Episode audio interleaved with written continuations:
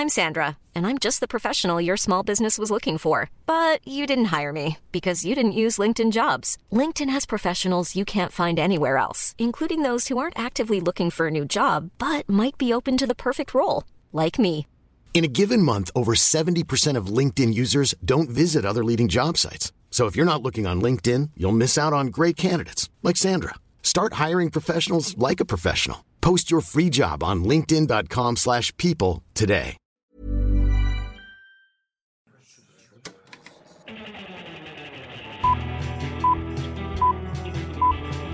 Saca el fanboy que tienes dentro.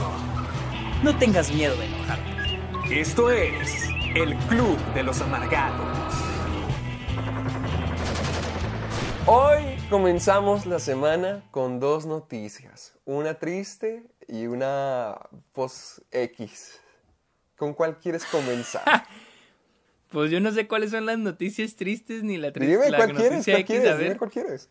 A ver, quiero la noticia X. La noticia X La noticia X, ok, ok. Creo que estarás feliz de saber que finalmente, después de tantos meses de recomendación, ya vi Monty Python por primera vez. ¿Y, y luego qué te pareció? ¿Cuál, espera, ¿cuál, ¿cuál viste? ¿Cuál Ok, viste? aquí va, bueno, es- eh, la noticia X también tiene un trasfondo triste. Mm, ¿No te gustó? No, mira, ok. Ayer puse The Meaning of Life. Y pues es que empezaste con la más flojita. A ver, ¿y luego? ok, bueno, me, me alegra escuchar eso porque dije, cuando lo estaba viendo, pensé, ¿qué, tiene, qué, qué- qué tengo de malo? ¿Por qué no me está encantando? O sea, sí me gustaba, pero sí estaba pensando, ¿por qué no me está encantando? Ay, Héctor, es que eres inculto. ¡Ay, sí! No, no, no, mira. La, la parte de esta noticia también tiene que ver con que vi más... Lo que sí vi de Monty Python, que no es Monty Python, me puse a ver las películas de Terry Gilliam. Mm, ok, ok. Hijo, hijo. Oh, e- e- eso, oh, ese tipo, no, no, no, no, no. O sea, gracias a que vi, la, vi Fear and Loathing en Las Vegas y vi Brasil y son películas tan increíbles que dije, va, pues voy a verme The Meaning of Life solamente porque quiero ver más de Terry Gilliam. Y ayer me quedé dormido y ahorita en la mañana que la volví a poner, eh, llegué a la parte de, de la canción acerca del tercer mundo y fue como que, ah, ok, bueno, creo que la puedo seguir al rato. ¿Cuál es la, ca- la canción del tercer mundo? ¿Que no es la del inicio? La de... Every sperm is Eh, Sí, esa, esa, ¿no?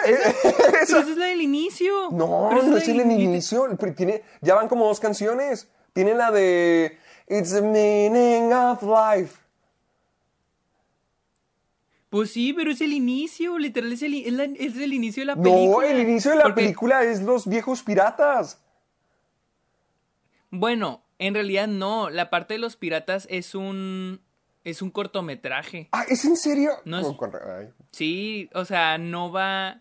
O sea, sí va con la película, pero se supone que va aparte de la película. Por eso la parte del, de, de la canción es el inicio de la. Literal, es el inicio de la película. Ay, entiendo. Es, co- Sí. es como en esos DVDs o cuando vas a ver una película de Disney que te sale un corto al comienzo. Sí, pero lo chistoso aquí es de que en algún, en un punto de la película aparece, se relaciona ya con el corto. Mm, ay, bueno.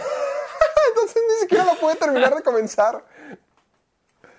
Sí, o sea, ¿y si la No, acabaste? todavía no la acabo. Ahorita la estaba viendo, pero ya era hora de que grabáramos. Ah, bueno, ya te spoileé. Oh, muchas gracias. Pero por, por- por eso lo pusieron, por- porque se conecta. O sea, porque, porque está No, era- lo de los piratas. Pues porque. Pues no sé, está nomás porque. Es que no, es surreal. Es, Monty Python es comedia surreal. Igual Flying Circus. O sea, no intenté. Entenderlo. Como que. Ajá, no intentes entender. Nada más disfruta. Ay, gracias, Josh. Di- tú nada más disfruta. Gózalo. Y ya con eso, ajá, No, gózalo. es, que, Es- no, Brasil y Fear and Loathing son otro pex. O sea, ese fue el surrealismo que dije, me encanta, me encanta. Me gustó mucho más que el surrealismo de, de David Fincher. Me, me gustó muchísimo y yo, Bueno, yo pensé- Bra- Brasil no es tan Brasil no es tan surrealista, más bien es como que un distópico, es tipo es literal una comedia es la comedia de 1984. O sea, Vi, vi la, creo que Terry Gilliam me lo describió como Walter Mitty conoce Kafka y se me hizo la mejor descripción posible. pues es que, o sea, sí, o sea, es que es 1984 literal, o sea, ¿Ya, ya la pero viste? ¿Ya versión viste comedia. Brasil? Me imagino que sí. Ya la vi en el cine, la vi, la tengo en ¿Cuándo la viste la en el tengo la de cine? Criterion. Ya hace, hace como dos, tres años la vi en... Mira, la primera vez que la vi fue como en prepa o en secundaria, la vi en Netflix. Y luego la pasaron en Álamo hace como tres años, la pasaron súper tarde, me acuerdo, casi 11 de la noche y fui a verla. Y, la ten- y también la tengo en Blu-ray, la tengo en Criterion. ¡Oh, maldición! También Sí, hablando de Criterion. Collection, me puse a ver la, la Criterion Collection de Fear Loathing en Las Vegas y sí se me antojó comprarla. Ya entendí cuál es tu vicio. Pues ahí está, ahí está, no, es que es un billete. Ay, es que está 31 dólares, carito. pero es que si quisiera escuchar la versión comentada de Johnny Depp y Benicio del Toro y luego... Hay, hay tres versiones diferentes de comentarios y todos los quiero escuchar, así que sí se me antojaron. Sí. No me acordaba que hubiera versión Criterion de, de, de esa película. Amo. Pero sí, pues la de, la de Brasil sí la tengo. La que vi hace poco y también es de Terry Gilliam es la de... Y no me encantó, está o que es la de... Este... Mushauser, este... El conde... No, no es conde. Bueno, esa. ¿Cuál? Déjame No, no, pues sí, ya sé cuál. Esta. Fíjate que también la que vi, la vi cuando salió en cines, fue la de. The Man Who Killed Don Quijote. Ah, Y esa estuvo dos, Ah, es de los la neta, 2018, estuvo es de las más recientes. Sí, sí, sí, sí. De hecho, duraron años en hacerla. Du- Duraron un chingo, un chingo en hacerla. Oye, no, no sé que Este- Terry Gilliam tenía tantas películas. Ahorita, la que ahorita más se me antoja ver es la de Time Bandits. Mira, a las aventuras de Baron Munchausen. Esa fue la que vi. Está. Dos, tres. Está bien. Está bien la película. Pero sí está. Mi favorita es Brasil. Las de las de. Bueno, no. Mi favorita, mi favorita son las de Monty Python. Y, no. ¿Cómo? Y fíjate que Meaning, Meaning of Life era una, era mi favorita. A mí yo la disfrutaba un chorro, o sea, me atacaba de risa. La parte del coronel, oh, me daba un chorro de risa. y yo sé que llego por a qué esa está. parte. Y yo decía que por qué no dura más esa parte, me da mucha risa. Hay una parte muy fumada que es, es sobre unos pescados. No, no llego ahí. Este, Que están disfrazados de pescados. Oh, bueno, esa, esa parte está Ah, muy ya, fumada. ya, ya, ya, ya, sí, que nomás son las caras. La de... No, no, no, no, no, no, no, no, no, no. Ya, dice- ya sé cuál dices. No, no, no, literal, están... No, no, pues no están disfrazados de pescados. Están disfrazados de cosas bien randoms. Esa parte sí creo que es la cosa más surrealista de todo lo que ha hecho Monty Python. O sea, es... Y luego están de que... Fishy, fishy, fishy. Literal, toda la escena están diciendo eso y de que qué pedo. O sea, sí está muy Ay, fumada es que esa creo que parte. todavía no entiendo la comedia de Monty Python. Porque es que esta es mi primera vez conociéndolos. Porque tú me ha- ha- has hablado demasiado de ellos. Pero todavía no entendía cómo es la comedia. Y con Bra- al comienzo, fíjate que Brasil no me estaba encantando. sí era como que- no, no me estaba agarrando del todo. Fue cuando ya la película avanzó donde realmente conecté. Pero como no había visto el trabajo de Terry Gilliam antes, sí quería. Yo, yo pensé que la de The Meaning of Life, siendo. No sé si sea de las primeritas películas de Monty Python, pero yo pensé que sí iba a ser la forma perfecta para comenzar. Creo que tú me dijiste que comenzara con esa. ¿Cuál? ¿Con, Con The The Meaning, of of Life? Life, no, no, no. Te dije que empezaras así en orden cronológico, que empieza con The Holy Grail. ¡Ay! Yo fui al revés. Sí, empezaste al revés, pero eso se me hizo raro. Ah, ah, bueno, no. no. sí, no, primero con The. Holy Grail. Creo que mejor voy por esa Y primero. este, es, es que la, la, incluso la serie de Monty Python, o sea, es este, y todas sus películas se basan en la comedia de lo absurdo, o sea, en el absurd, en la filosofía del absurdismo, que es este, todo lo que busca como que el sentido de la vida, ¿no? Ajá. Y o sea y el y el valor que hay o sea a veces que no hay pro- este propósito en la vida que no tiene significado que todo es caótico etc etc etc etc no obviamente no te lo pones así que filosofía no no o sea su comedia es así ab- absurda absurda por ejemplo una vez cuando eh, trabajé en Nueva York, estaba yo leyendo la, bi- la biografía de uno de ellos, Eric Idle. Y me acuerdo que una de mis jefas vio que lo estaba leyendo y me dijo, ¿te gusta Monty Python? Y yo estaba de que sí. Y me dijo de que, pero ni siquiera es tu generación.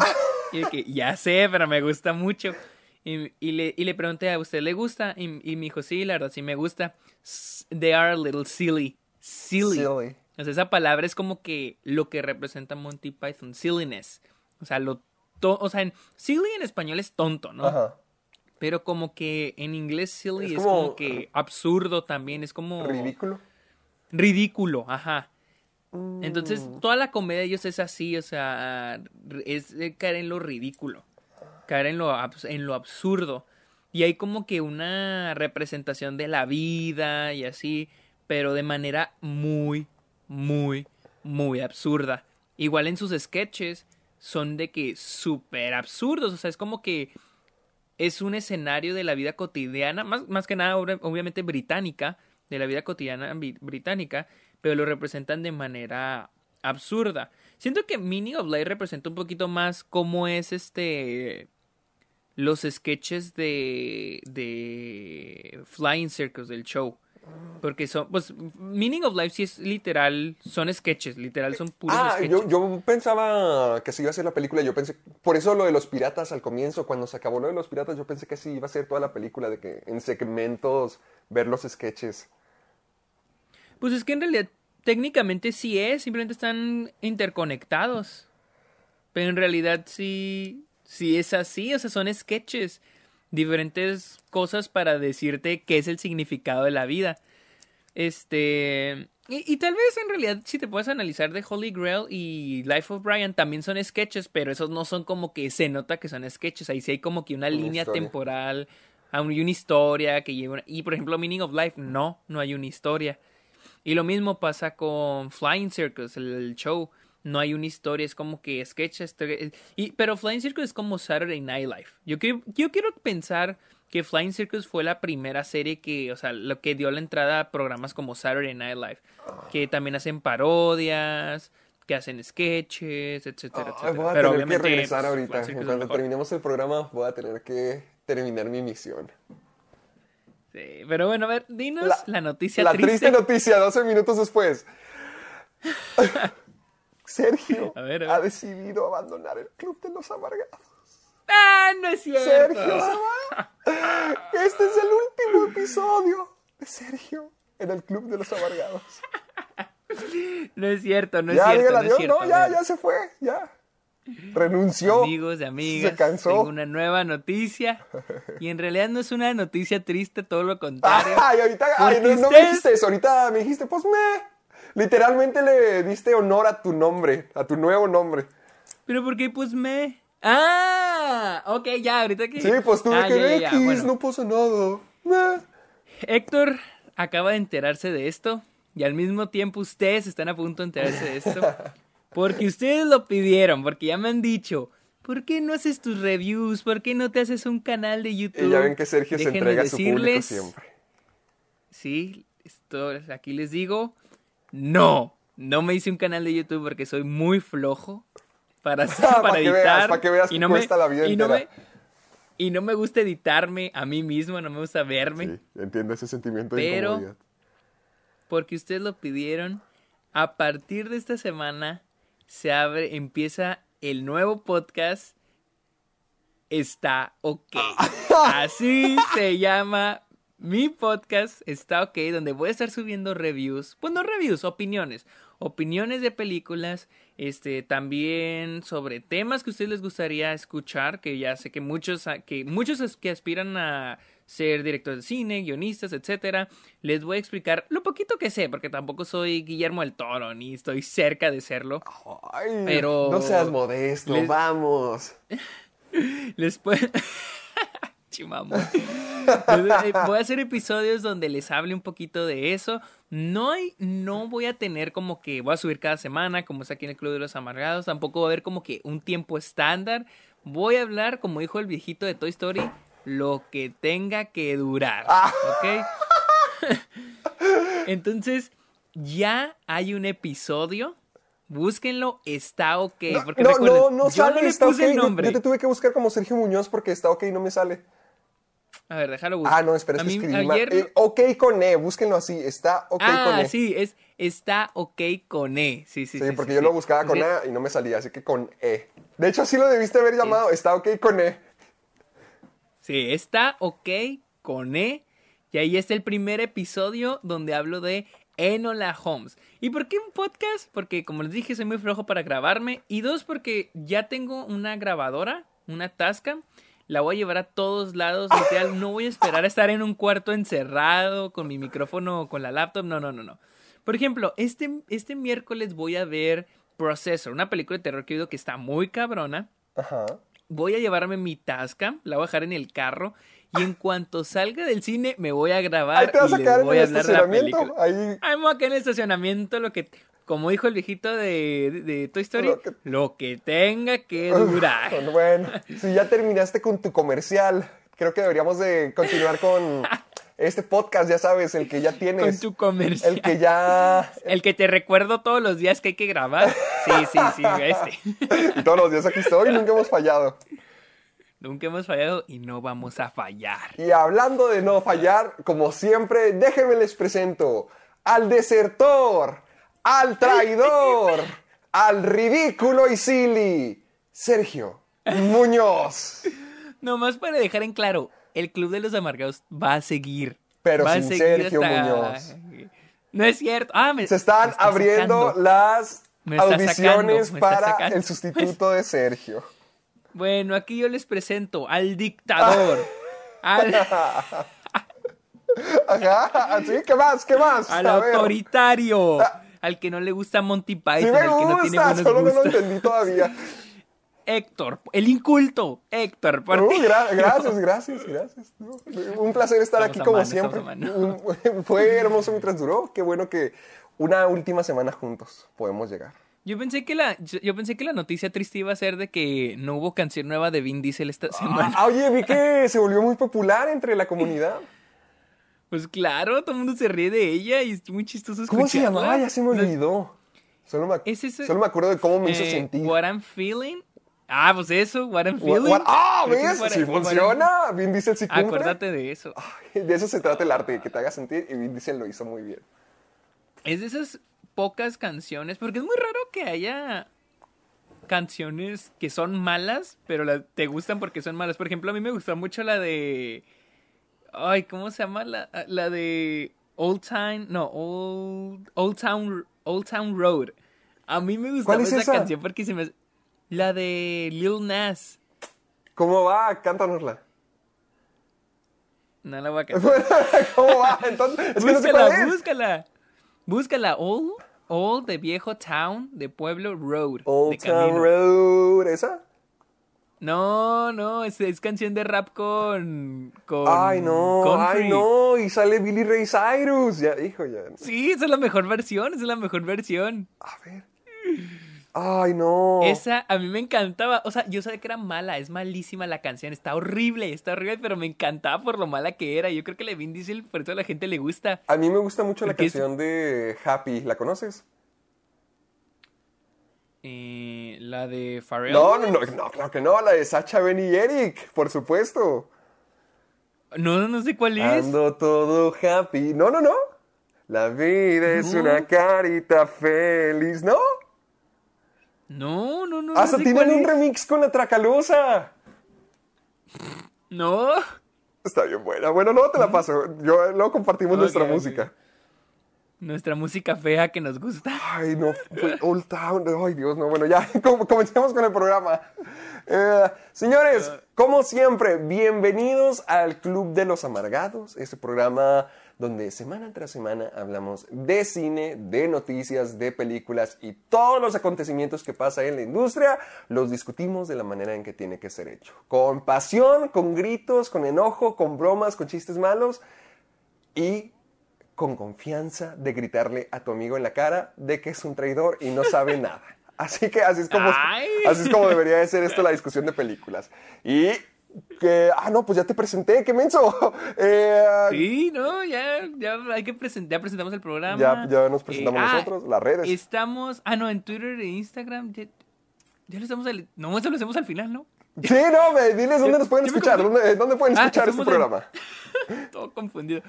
Estamos en Spotify, Apple Podcast y recuerden la vez que les dije que en Amazon Music me equivoqué, al parecer solo estamos en Estados Unidos para Amazon Music, Pues, pero estamos en o sea, ya nos Spotify. escuchan desde Los Ángeles, Sí. nuestra ciudad natal. La- pues, la otra vez, ah, de hecho, la otra vez vi, la otra vez me metí este, en los insights y ahí sí hay gente en Estados Unidos que nos escucha, en ¿Que no California, había en gente Arizona, en Romania o dónde era? Donde nos... en Austria, en Austria, que a ver el de Austria, parece El de- a ver que se manifieste. que se manifieste, a ver si es cierto. Bueno, para toda la gente que está en Estados Unidos nos pueden escuchar en Apple Podcast. No, espera, en Amazon Podcast. No, en Amazon, Amazon. Music.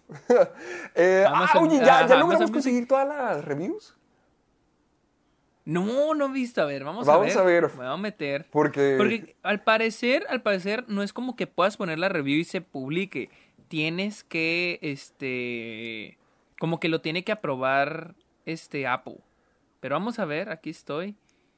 Mm, andamos en 118. Andamos en 118. Este, un buen número, estamos cerca de los 200. ¿Cuánto teníamos la vez antes de que les pidiéramos a la gente que fueran a darnos like? Creo que andamos en 30 y algo. Ah, bueno, sí andamos subió, en sí 30 y algo. subió. Entonces sí. Yo pensé que- mm. Darnos su review, su comentario en Apple Podcast. Este, entren para hacerlo, entren a la librería, ahí está, entren a nuestro perfil, el Club de los Amargados, y arrastren hasta mero abajo, mero abajo, mero abajo, y ahí van a encontrar la sección para poner estrellitas, si quieren ponernos cinco estrellitas, lo pueden hacer. No si quieren mal. ponernos cuatro, también nos pueden poner cuatro. Si quieren poner tres, dos o uno, eso no se puede, eso no, mejor No, regresen, sí, mejor no. Está prohibido. Y pongan un comentario, pongan un... Porque Buen si comentario. llegamos a las 200 eventualmente, Rotten Tomatoes nos podría certificar, acuérdense. Nos podría aprobar en unos meses, cuando cumpla, estemos cerca de los dos años, porque estamos en el segundo año del Club de los Amargados. Mira, aquí tengo uno de los comentarios. A ver. Este, Uf, ¿qué reviews nos dejaron? Aquí, mira, me encanta lo a gusto que platican y siempre tienen comentarios muy interesantes. Ah, Menos Wow. mal. Bueno, Wow. si quieren ir a El mentir, mejor está de los perfecto, no hay podcasts. problema. Lo veo por Sergio, me encanta. Ah, gracias. Oh, no, pues que se vaya a ver, está ok. Ya, con eso. Muy buen podcast. Podré escuchar cuatro horas y no aburrirme. De verdad, me ha ayudado a no aburrirme con mis tareas. Ay, ¿te mis imaginas tareas. hacer un programa LOL. de cuatro horas? Y cuando hicimos el primer anecdotario, que casi eran tres, nos estábamos ya muriendo. Ya sí, no, es que es- no se crean, si está como que cansado de estar enfrente de la compu. Sí, es que es muy diferente porque, por ejemplo, cuando cuando está, cuando estábamos, cuando nos conocimos, hablamos cinco horas, pero se pasaron volando. Pero estar en el podcast, sí lo sientes porque es como que tienes que tienes que pensar lo que dices. Sí, sí, sí, sí, sí. Y luego, por ejemplo, que no hay ver errores. O por ejemplo, cuando estamos en tu casa. Por ejemplo, en mi casa, en Delicias, nunca lo hemos grabado porque pues... Porque no quiere mi Sergio que lo escuchen de su familia y familia. luego... Porque le da pena No, no, que no, nos no. vean juntos hablando de películas. No es cierto. Pues si te la- nos la pasamos hablando juntos de películas en mi casa. No, es porque a veces hace mucho ruido y luego no todos los cuartos en mi casa tienen puertas. Entonces no quiero gritar o que griten y se escuche. Entonces... Que, es, que la o sea, mamá de que vea lo que eso. realmente es, el monstruo social de internet en que se ha convertido. El monstruo social. Sí, por ejemplo, en casa de Héctor también a veces están ladrando sus perritos, Sara y Coco. Sí, Entonces, tenemos que encontrar un, un lugar silencioso donde no se interrumpa. Entonces, sí, es como que mucha... la- O sea, no es como que... Obviamente platicamos muy bien, Sí. pero no es lo mismo que cuando no hay micrófono, no hay nada y estamos Sí, platicando porque ahí así, nos vale. de lo y que puede- sea. Hasta podemos mantenerlo de que, mm, sí, y aquí sí tenemos que pensar nuestra opinión, tenemos que buscar el comentario, tenemos que decir algo lógico, porque si no, a la semana siguiente todo nuestro futuro se puede caer. Sí, no, y luego aparte si uno se traba aquí, ya se andan burlando de uno, le hacen memes. y- Yo creo que se refieren a ti. Sí, yo creo que sí. Si pronuncia mal uno el nombre de alguien. se- O, o no, si dice no, no. eh, ideas raras como corte en L, que yo esperaba que así se llamara tu podcast. Yo esperaba que el nombre fuera reciclado y no, no, no se fuera, no, no se perdiera en la historia. Corte en L. Corte en L. Sí Señores, lo considere, sí lo considere. ay, ojalá.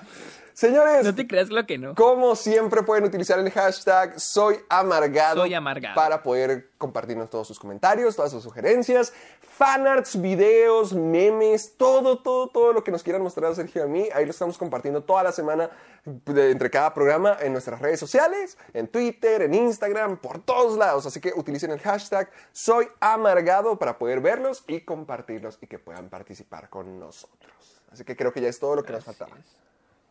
Sí, así que Démosle. démosle a las noticias de esta semana. Comencemos con una que nos agarró así. Esta sí me Ay, sorprendió. güey. Di- Dilo, dilo, dilo. Ay, güey. A mí también me sorprendió en cabrón. Jamie Foxx volverá como Electro para la tercera entrega de Spider-Man. Y no, no la tercera entrega de The Amazing Spider-Man. No, ¡Ay, no! Para la tercera entrega del, del, de Spider-Man del universo Ay, cinematográfico yo- de Marvel con Ya, Holland. dime algo. ¿Qué No es el mismo pedo? Electro, ¿Qué ¿verdad? pedo? No es el mismo Electro. Quiero, quiero pensar que no, porque creo que ya se confirmó que ni siquiera va a ser azul como lo fue en The Amazing Spider-Man. Ah, ¿y eso cómo se confirmó? amarillo. Creo que lo- después salió una noticia donde Jamie Foxx confirmó esto de que no va a ser azul. Yo creo que va a ser más similar al, al, al de los cómics. Que honestamente no sé. No sé qué diferencia va a haber si. E- Es que no entiendo. Es que, sí, Está muy raro. ¿cómo funciona? Porque no sería la primera persona que retoma el papel de una forma diferente. ¿Te acuerdas? Sí, está, por ejemplo, J.K. este, Simmons. J.K. Simmons volvió. Al mismo papel, Jameson. pero es, es otra versión, pero es el mismo. Entonces va a ser el mismo caso. O sea, las películas de Spider-Man es donde los viejos actores de las películas de Marvel van a regresar. Es que está, está, mira, hay, hay diferentes teorías y una es la más obvia de todas de que chance están preparando algo para, Para el Spider-Verse. un Spider-Verse, un multiverso, ¿no? Que- Porque este Jamie Foxx subió la foto donde están los tres Spider-Man juntos. No sé si viste lo que Sí, subió. y luego la borró. Y luego la borró. la borró. Entonces Sí. pudo haber sido el caso donde dijo, ah, mira, este fanart de mi Electro se ve bien padre y lo vio así en Google y decidió utilizarlo. O en otro caso, a lo mejor espolió algo que no debía. Eh, exactamente, te pienso que tal vez en Marvel dijeron, mire, estamos preparando esto. Porque bien podría ser este el final de la trilogía De. Tom Holland. Ajá. Y porque hay que recordar algo, ok, y ya está como que mi cerebro está carburando y está como que entrando en teorías. A ver, ¿qué es lo que tú opinas? Creo, les estoy hablando lo que se me está viniendo a la mente en este momento, no lo pensé antes. Hay que pensar que Spider, bueno, Tom Holland, o al menos el personaje de Spider-Man, dentro de Marvel, ya no, ya no va a estar. Acuérdense que tiene contrato con Marvel, bueno, Sony y Disney tienen contrato creo que para tres, para un- la- una película más de Spider-Man, para acabar esa trilogía. Y, y creo que dos o tres apariciones más de Spider-Man en alguna película de Marvel. Endgame y todo eso. Sí, ajá, exactamente. Entonces, yo presiento que ya Sony está preparando esto para una nueva franquicia de Spider-Man, una nueva probablemente trilogía de Spider-Man, donde probablemente ya haya un multiverso, donde ya se haya introducido un multiverso. Tal vez la siguiente, tal vez la siguiente película de Spider-Man no va a ser como que, ah, el multiverso ya lo van a presentar, no, no, pero tal vez ya lo van a introducir, tal vez al final de la película o algo ¿Sabe? así. Ahora que dices Eh, eso... Es una teoría, es teoría. ¿Sabes, ¿Sabes de qué me acabo de acordar ahora que dices eso? Cuando en una entrevista. ¿Cómo se llama la, la cabeza de Sony? Que. ah, Es, este... no es Kylie, ah, ah. No, Kylie Kennedy o no, esa es la de Star Wars. Ah, Amy Pascal, Amy Pascal. Ah, Amy Pascal, No sé si te acuerdas que cuando salió Homecoming hubo una entrevista donde estaban Kevin Feige y Amy Pascal juntos y le preguntaron algo a Amy Pascal acerca de lo que iba a pasar con Venom y dijo que su plan, o, o bueno, el plan era que Venom y Peter Parker del MCU pudieran interactuar. Y me acuerdo que este Kevin Feige se quedó con cara de que, ay, ¿qué? No.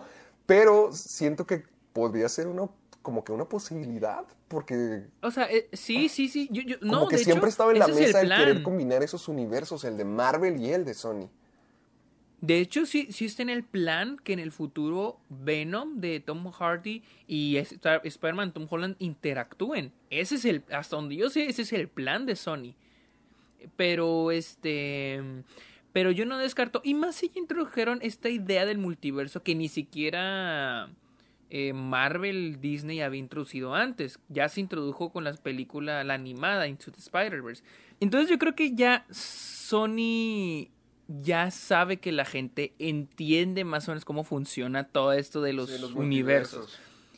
Exacto, entonces yo creo que ya en esta tercera, como para confirmar, viene un multiverso, yo siento que ya van a empezar a hacer esto para una nueva franquicia, ya separados completamente de Marvel. Y yo creo que también lo van a hacer con personajes pequeñitos, ¿no? Por ejemplo, ya tenemos a, a este Jameson, ya ahora ya vamos a tener Electro. Otra teoría que se me ocurre, y fue algo que me dijeron ahí en, en, en Twitter, fue de que probablemente ya quieran introducir a los seis siniestros. Lo cual también tiene un poco de sentido. Solo que, o sea, dejando al lado la teoría de los seis siniestros, no sé, Electro... Que el, el- ay, que el que regrese. Bueno, ¿quién? Ok, de todas las franquicias de Spider-Man del pasado, ¿quién te gustaría que regresara si llegara a haber un? Oh, pues la de, la de Tobey Maguire. No, me no, meo, ¿qué güey, me meo. Ah. Imagínate, A que, mí- imagínate por, mira, ejemplo, por un momento una- que el arenero aparece. Ya es que desaparece al final. Mira, tres. Yo tengo dos personajes. Me- mira, en Twitter yo puse un tweet donde decía que no mames, o sea, literal trajeron al, pe- al probablemente, de- si tenemos todas las franquicias de Spider-Man, trajeron al peor villano. Pues a lo sea, mejor así lo pueden redimir. A, a- a lo mejor Electro Sí, sí, es un que- buen personaje para Spider-Man, para ser un villano. Es lo, es lo que, es lo que muchos me decían. Pero no sé, es que también Jamie Foxx se me hizo muy mal actor en esa. A mí se me Jamie Foxx a mí me encanta como actor, se me hace un gran actor. Pero en esa película fue un asco. No, pero fue un asco. fue- Yo digo que fue un asco por el personaje que le dieron. Yo digo que fueron las dos cosas. sí- La neta, a mí la actuación de Jamie Foxx fue horrible. Fue a mí se me hace bien hacerlo- gacha. Bueno, algo que sí se me hace muy curioso de la actuación de Jamie Foxx en esa película es que creo que él solo se cantaba canciones acerca de su personaje. No sé si sabes de eso. No. Haz de cuenta, no, no, no. Si pones atención y escuchas el tema de Electro del, del sorprendente Hombre Araña 2, Sí, se escucha a alguien cantando. se escucha como Sí. que alguien cantando. Se supone, o tengo entendido, no me consta, pero yo había leído que eh, durante la grabación, para meterse en personaje, como para saber cómo se sentiría, Jamie Foxx como que hacía canciones de Electro de lo que su personaje estaría pensando y que ahí las improvisaba y se las cantaba a sí mismo como para meterse en el personaje. Y luego tomaron eso y lo utilizaron para hacerle la canción, el tema principal de Electro. Pero pues no eran muy buenas canciones que llegamos. No, pues, pues no, digo, si las improvisaba entiendo que no fueran buenas, Sí, pero... pues es que las canciones eran estilo Digo, de soy azul y el- estoy el- solo y me mintió, él me engañó. Digo, o sea, cada, cada actor tiene su método, pero, híjole, a mí no se me hace nada buena su actuación. Te digo, Jamie Foxx a mí me- se me hace muy buen actor, pero su actuación en, en, en Electro no solo se me hace mala a comparación a sus otras actuaciones, se me hace mala en general, se me hace pésima. Se me hace muy, muy, muy mala. Yo, yo culpo toda la Entonces- película, no a Jamie Foxx en sí. Yo siento Ah, que no, sí, todos sí, son terribles. Dane DeHaan es terrible Sí. en la película. Toda la película Todos, es mala. Todos son malos toda, en la película. toda- sí, completamente de acuerdo. Paul Giamatti, acuérdate. lo es. Ay, no, me lo recuerdas. Ahora, Acuérdate que él salía ahí. Otro Ahora, villano desperdiciado más, por cierto. Para contestar tu pregunta, yo tengo dos, dos Ah. personajes que me gustaría ver de vuelta. A ver. Uno es, y van a decir que ya sabía, pero esto es muy obvio, es este Doctor Octopus de Alfred Molina. Sí. Es para mí el mejor, probablemente el mejor villano en una película, en una adaptación de cómics. Se me hace un excelente El villano. se me hace se te hace el mejor villano de películas de cómics, entonces. Sí, pero también tiene que ver por la dirección de Sam Raimi. Tenemos esta super ultra mega escena, la escena del hospital. Literal, esa escena está Ah, es una, Pero esa, peli- esa escena funciona por la dirección de Sam Raimi, porque le metió sus toques de... ¿Cómo se llama la que te gusta? Este? Evil Dead. Dead. Viene, está todo Evil Dead en esa escena y la escena está perroncísima. La- literal, esa es la introducción del Doctor Octopus, porque antes de eso es este... Es este... Octavius, ¿no? Es el Doctor Octavius, ¿no? Y esta es la primera escena donde lo vemos ya convertido en el Doctor Octopus. Es una introducción chingoncísima y no solo es el típico entre el personaje, el villano y lo suena una música así fuerte. No, no, no, no. Es una introducción terrorífica y se me hace un personaje chingón. Pero para eso, pa- o sea, pero la eh, Alfred Molina o al menos Doctor Octopus en Spider-Man 2 funciona también gracias a Sam Raimi. O sea, gracias a su dirección funciona excelente. Ahora, otro personaje que para mí está underrated es el personaje del arenero en Spider-Man 3. Se me hace muy buen villano Sí. también. El Y- casting fue y perfecto con él. El casting está muy bien. La otra está hablando con Fernando, con mi room, y me dice que él no se le hace que sea tan buen actor. Tengo que volver a ver la película para, para volver a juzgarla. Pero a mí con el personaje se me hace muy... Se me hace... Es que siento que es, es la cosa con los personajes de Sam Raimi, al menos con los villanos, de que él les da humanidad. O sea, los personajes de los villanos no son malos ñaca ñaca, o sea, hay humanidad en ellos, Hasta en o sea, hay punto algo son bueno. víctimas de sus mismos actos. Por ejemplo, Norman Osborn con los experimentos, o el doctor, igual el doctor Octopus también con su... sus aspiraciones, su a, al- al- a sus research. Ajá. Y lo tenemos al arenero que está en la que, cárcel, también, quiere que reencontrarse todo es con por su culpa Entonces, de que quiere mantener a su hija. Creo que el único villano Eh, que no tenía motivo en sí era... Este, Era Venom. Era Venom. Ajá, porque está- el hasta el duende verde Harry tenía una buena motivación, estaba, bien. Hombre araña, Y- sí. Y, y a Venom sabemos que la culpa fue de Sony. Venom forzó. Forzó porque es Eh, un digo, fan favorite. Sony forzó a Venom. Ajá, Sony forzó a Venom en Spider-Man 3. Pero a mí me hubiera gustado. Es uno de esos dos personajes. Probablemente más el, el arenero. Por la misma razón que muchos defienden que Jamie Foxx ha- ha- haya vuelto. Pero Jamie Foxx yo no le veo nada de potencial, o al menos por lo que se mostró en Spider-Man 2. Y en, y en Spider-Man 3, el arenero, al menos digo, oh, hay potencial para ese personaje, hay más potencial de lo que se mostró. O sea, es muy, hay muy buena actuación, hay muy buena escritura. Vamos a ver qué se puede hacer. Y Electron no, o sea, muchos están de que no, es que merece una oportunidad. Digo, en el 2014 se le dio una oportunidad y ahí está lo que se nos Sí, dio. o sea, pero fue, ay, basura. si- siento que lo del 2014, repito, es culpa de la película en sí. O sea, toda la película es un enorme envoltorio de desastre. Sí, sí, sí. Yo siento que el personaje Totalmente de de Electro, acuerdo, pero- interpretado por Jamie Foxx, sí puede funcionar, sí puede estar bueno. Pues, a ver. Mira, yo. Ya veremos. Ahorita que estamos diciendo todo esto, se me hace interesante. Si llegaran, esto es pura, pura mera especulación, pero si llegaran a hacer lo de los seis siniestros, se me daría buena idea. O bueno, a lo mejor es muy rebuscado, pero se me haría buena idea que todos los villanos fueran de diferentes franquicias, o sea, de diferentes franquicias de Spider-Man. Ah, pues estaría. Porque ya tenemos. A ver, los seis siniestros ya tenemos. Mira, Misterio ya lo tenemos Ah. desde la película pasada. Porque Misterio Ah, sobrevivió en teoría porque se llevaron todos los programas. Está Electro. Ok, sí. Luego está... Eh, Está este. Doctor Octopus. mm, oh, ajá, Octopus. Podríamos traer a Alfred Molina. Podríamos, como si nosotros lo fuéramos a traer. Ay, ay, le, le marcamos. Como el corto que vimos la otra vez, ¿no? Sí, ya, háblale, háblale a Alfred Molina a ver si le cae. Y luego también tenemos a... A, a- a Rhino también lo tenemos. Está Paul Giamatti. Ay, pero. No, yo, yo sé, yo sé, yo sé. Pero lo mejor, yo amo a Paul Giamatti, pero tienen que mejorarlo. Es que fue, fue una, es que sí, ¿cómo dices? Es- ah, The Amazing Spider-Man 2 fue un asco, fue un asco, fue horrible. Fue algo que quiero sacar de mi cabeza. pero- Pe- Pero yo siento que hay varias versiones que sí pueden funcionar y se me hace padre la idea de que fueran de diferentes universos, porque piénsalo bien, mira, algo que siempre falló en las películas de Spider-Man son cuando retacan de villanos. Spider-Man 3, ese fue uno de los fallos. El sorprendente Hombre Araña 2 también fue uno de los fallos.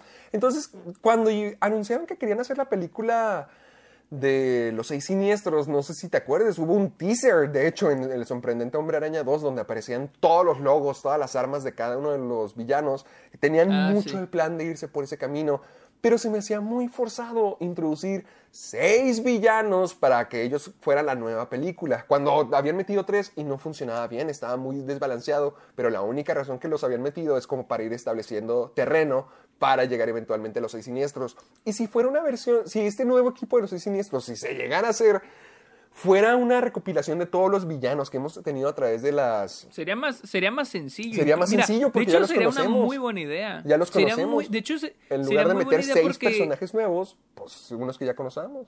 Sí, de hecho sería muy buena idea porque introducirías, ya no tendrías que esforzarte en introducir tantos personajes nuevos, porque como dices, ya los conocemos. Ya nomás sería introducir a los que, a los nuevos, pero a los nuevos siniestros, este, tendrías a los seis siniestros en esta nueva franquicia, y aparte, podrías a partir de ahí empezar un Spider-Verse.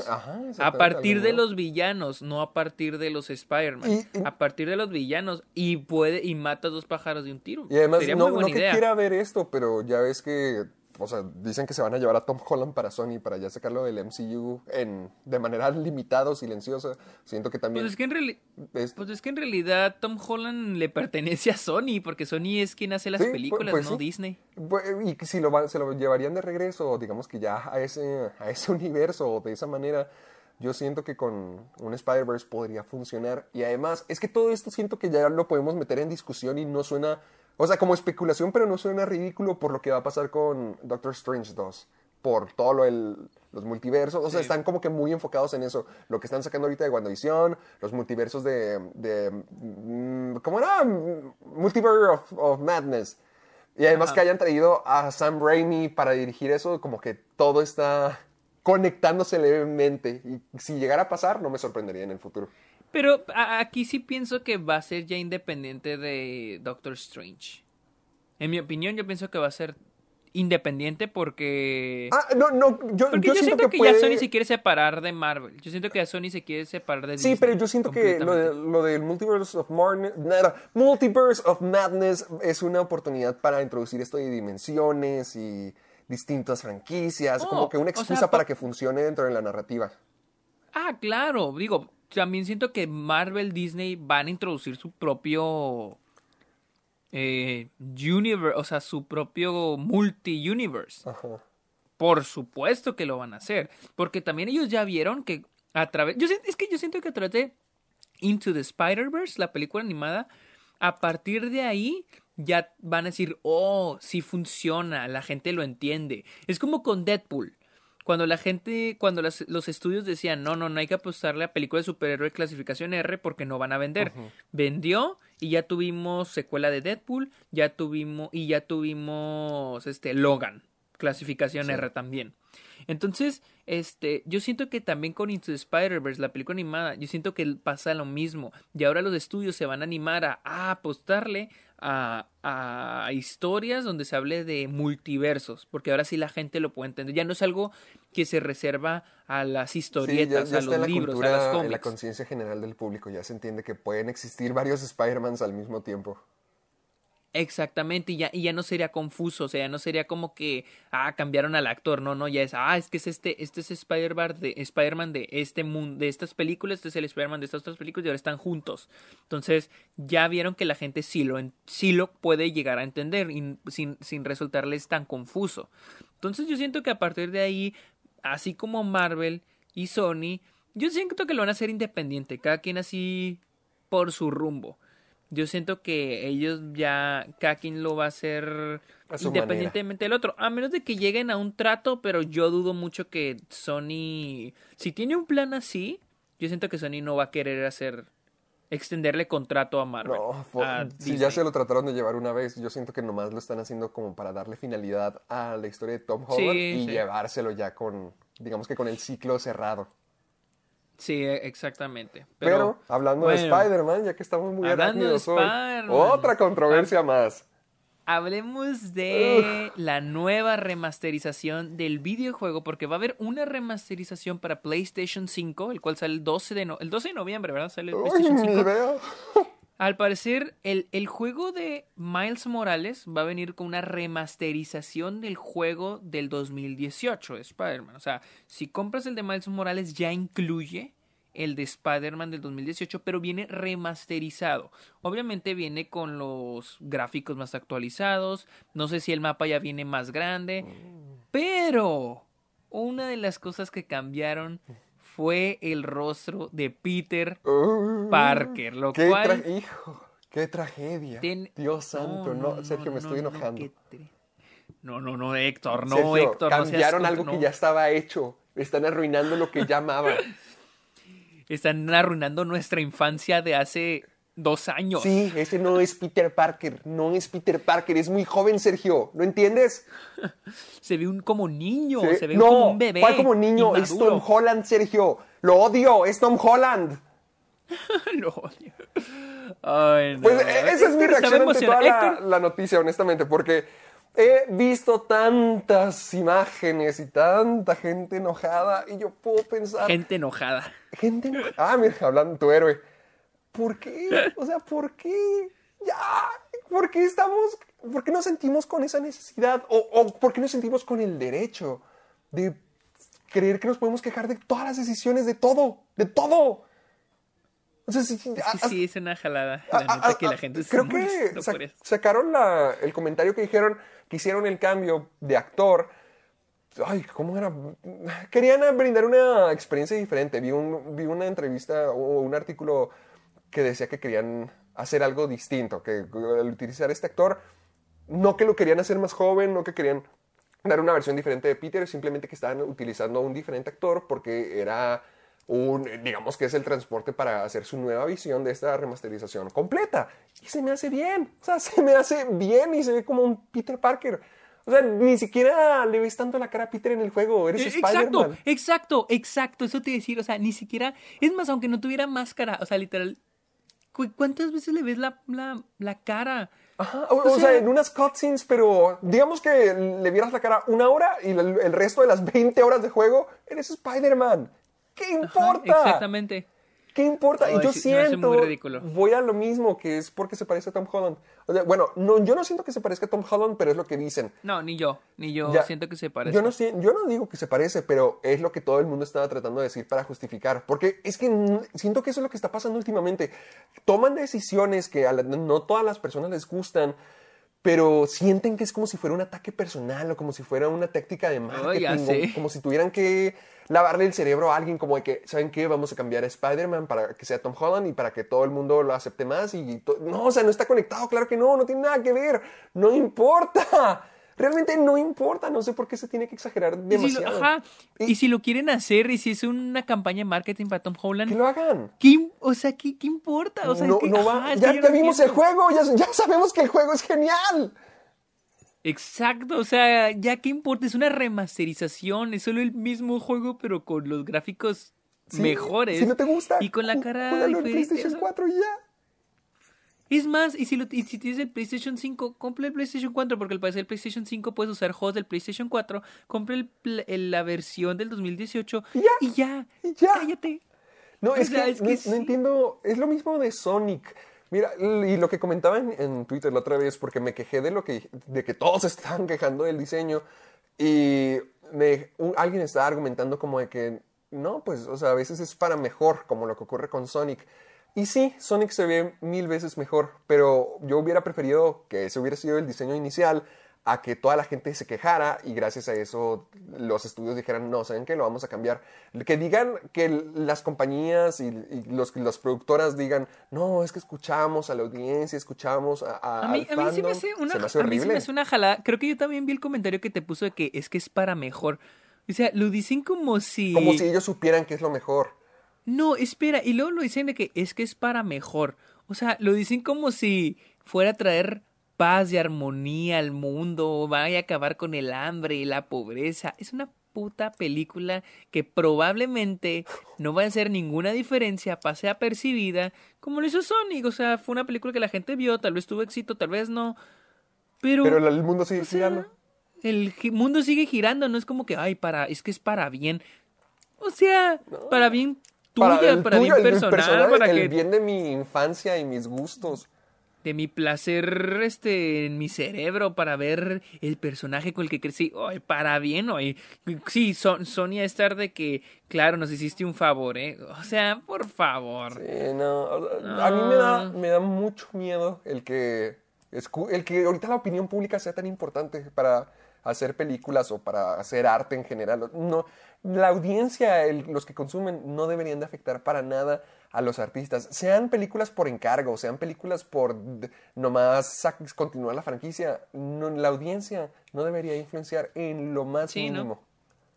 Porque ya No, deja de ser arte, o sea, ya le quitas el proceso artístico y ya ahí, ahí ya se vuelve un producto totalmente. O sea, solamente se vuelve algo para satisfacer necesidades en lugar de crear una historia, contar una, un mundo nuevo. O sea, ya no, ya no tiene tanto valor artístico porque simplemente es satisfacer a los demás. Y nah, nah. sí sí no igual con si no lo quieren jugar la nueva versión no la jueguen y ya, o Sí, sea No, no, no se quejen, no se sientan con la necesidad y el, el derecho, el decreto de poder quejarte de- del trabajo de los demás como si tú fueras quien les paga toda, toda la producción. O sea, sí, obviamente tu dinero importa porque al final de cuentas así es como ganan y siguen viviendo, pero eso no te da el derecho de decir yo lo quiero así. sí exactamente pero Hablando de nuevas bueno. versiones. Hablando de nuevas versiones, acaba de salir el tráiler de The Witches, la nueva película de Robert Zemeckis, y está basada, ¿verdad?, en la película de 1990 The Bueno, Witches. Y en el La cuento película- de Ro- Robert, ay, Ronald Robert Dahl. Yo, yo nunca la he visto, nunca he leído el cuento tampoco. No, no estoy familiarizado, honestamente. Sé, al parecer esta película iba a salir en cines el 28 de octubre, pero al final va a salir en HBO Max el 22, el, sí, el 22 de octubre va a salir. Mentira, iba a salir el 9 de octubre en cines, pero ahora va a salir el 22 de octubre en HBO Max. Acá salí el tráiler de... Es de Robert Zemeckis al parecer el guion también está escrito por, por Guillermo del Toro. Uh, Ah. ok. eh, oh, ok, ok, eso creo que no, no estaba consciente de que Guillermo el Toro está involucrado. Y digo, la, la- vi el tráiler, vi partecita del tráiler, ¿no? Honestamente no me llama la No, atención. a mí tampoco. no Yo también pensé como que. Y, ah, y, y, y como con el tiempo me ha dejado de gustar Anne Hathaway, quien es la ¿Por qué? protagonista de Ay, la sí, no película. estoy de acuerdo contigo. ¿Por qué? No sé, Anne Hathaway ya... No sé, no... no... Siento que no he tomado sé, no me- decisiones así muy impresionantes últimamente. A mí me sigue gustando, pero no recuerdo una película reciente de Anna Hathaway que diga, diablos, estuvo muy buena Anna Hathaway en ella. Porque la, la última... Ah, yo, yo, yo la última que, que vi buena de ella era Dark Waters, que salió el año pasado. Ah, pero ella era- es como que secundario. O sea, la película, ella no es protagonista en esta película. yo- hizo, el año pasado hizo Ocean's 8, hizo también esta con Rain Wilson, que eran como maestras de la estafa o algo así. Ah, sí, sí, sí, sí, sí. De... No, Ocean's 8 es del 2018.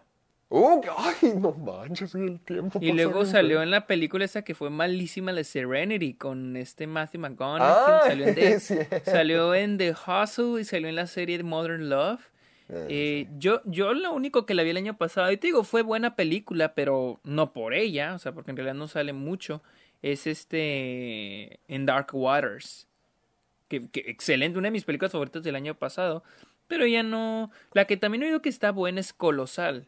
Pero ah, esa sí la no vi, no me parece la gran cosa. Está buena, pero... mm, Sí, ándale, que está, que está buena, pero no, ajá, no es la gran cosa. Sí, no, no. Yo creo que desde que empezó a salir, por ejemplo, en, en Alicia en el País de las Maravillas, ah, ay, ese tipo de papeles fue cuando, no, no sé, como que ya no, no, como que no me, ya no me llama. Y a, a mí con esta película, la razón por la que quería que pusieran la noticia es que vi el tráiler y me quedé muy frío, o sea, no, no me llamó Sí. nada la atención porque he visto, no he visto la película de las brujas original, no tengo ningún lazo con el cuento, no tengo ningún lazo con la película, pero al parecer tengo entendido que la bruja, las brujas sí es como que parte de la infancia de muchas personas. Hasta yo que nunca la he visto, identifico mucho la imagen de esta Angélica Houston, donde ya está toda casi casi derretida. No sé si te haya tocado verla.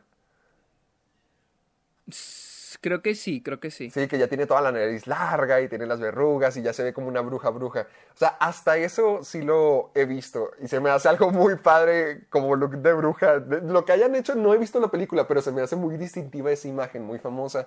Y eh, ahorita cuando vi el tráiler y vi que eran puros ratones CGI, ah, me desconecté luego, luego. O sea, no, no... Se siente, mira, se siente como las últimas películas live action de Disney, no los, no los remakes, pero los poquitos, este, como esta, mm, una donde salió Michael Peña, Ah, eh, ah, Twinkle in Time. A Wrinkle in Time. A Wrinkle in Wrinkle Time. in Time. Eh, por ejemplo, ese tipo de películas. O por ejemplo, como The Greatest Showman. De hecho, a mí lo que me donde- recuerda esta película, y por eso te digo que no estoy tan, y- tan emocionado, es la de Big Fucking Giant, Big Friendly Giant.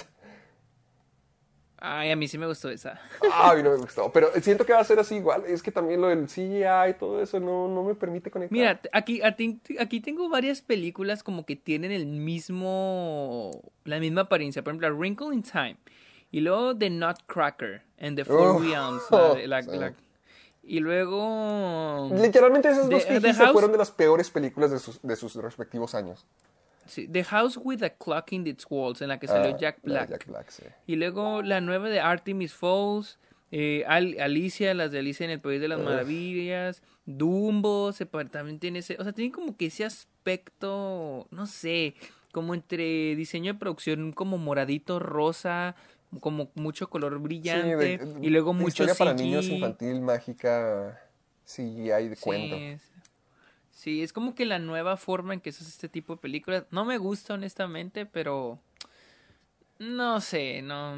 No, no me llama la atención, Yo honestamente. espero que le vaya bien, pero nah, no me llama Sí, la Digo, se va, a atención. estrenar- se va a hacer en HBO Max, pero hablando de nuevas películas y que se van a estrenar en plataformas de streaming, ya salió el tráiler de la secuela de Borat. Y este es uno muy salir- importante porque el señor Sergio me dijo, no veas el tráiler. Yo dije, No, espérame, yo no lo- déjame", ah, como siempre es la costumbre antes de comenzar el programa, espérame, espérame, déjame, me, me pongo al corriente. Espérame, déjame ver el tráiler. Sí, y me dijo, no. Yo, yo no la he visto, a mí me encanta Borat, a mí me gusta mucho Borat.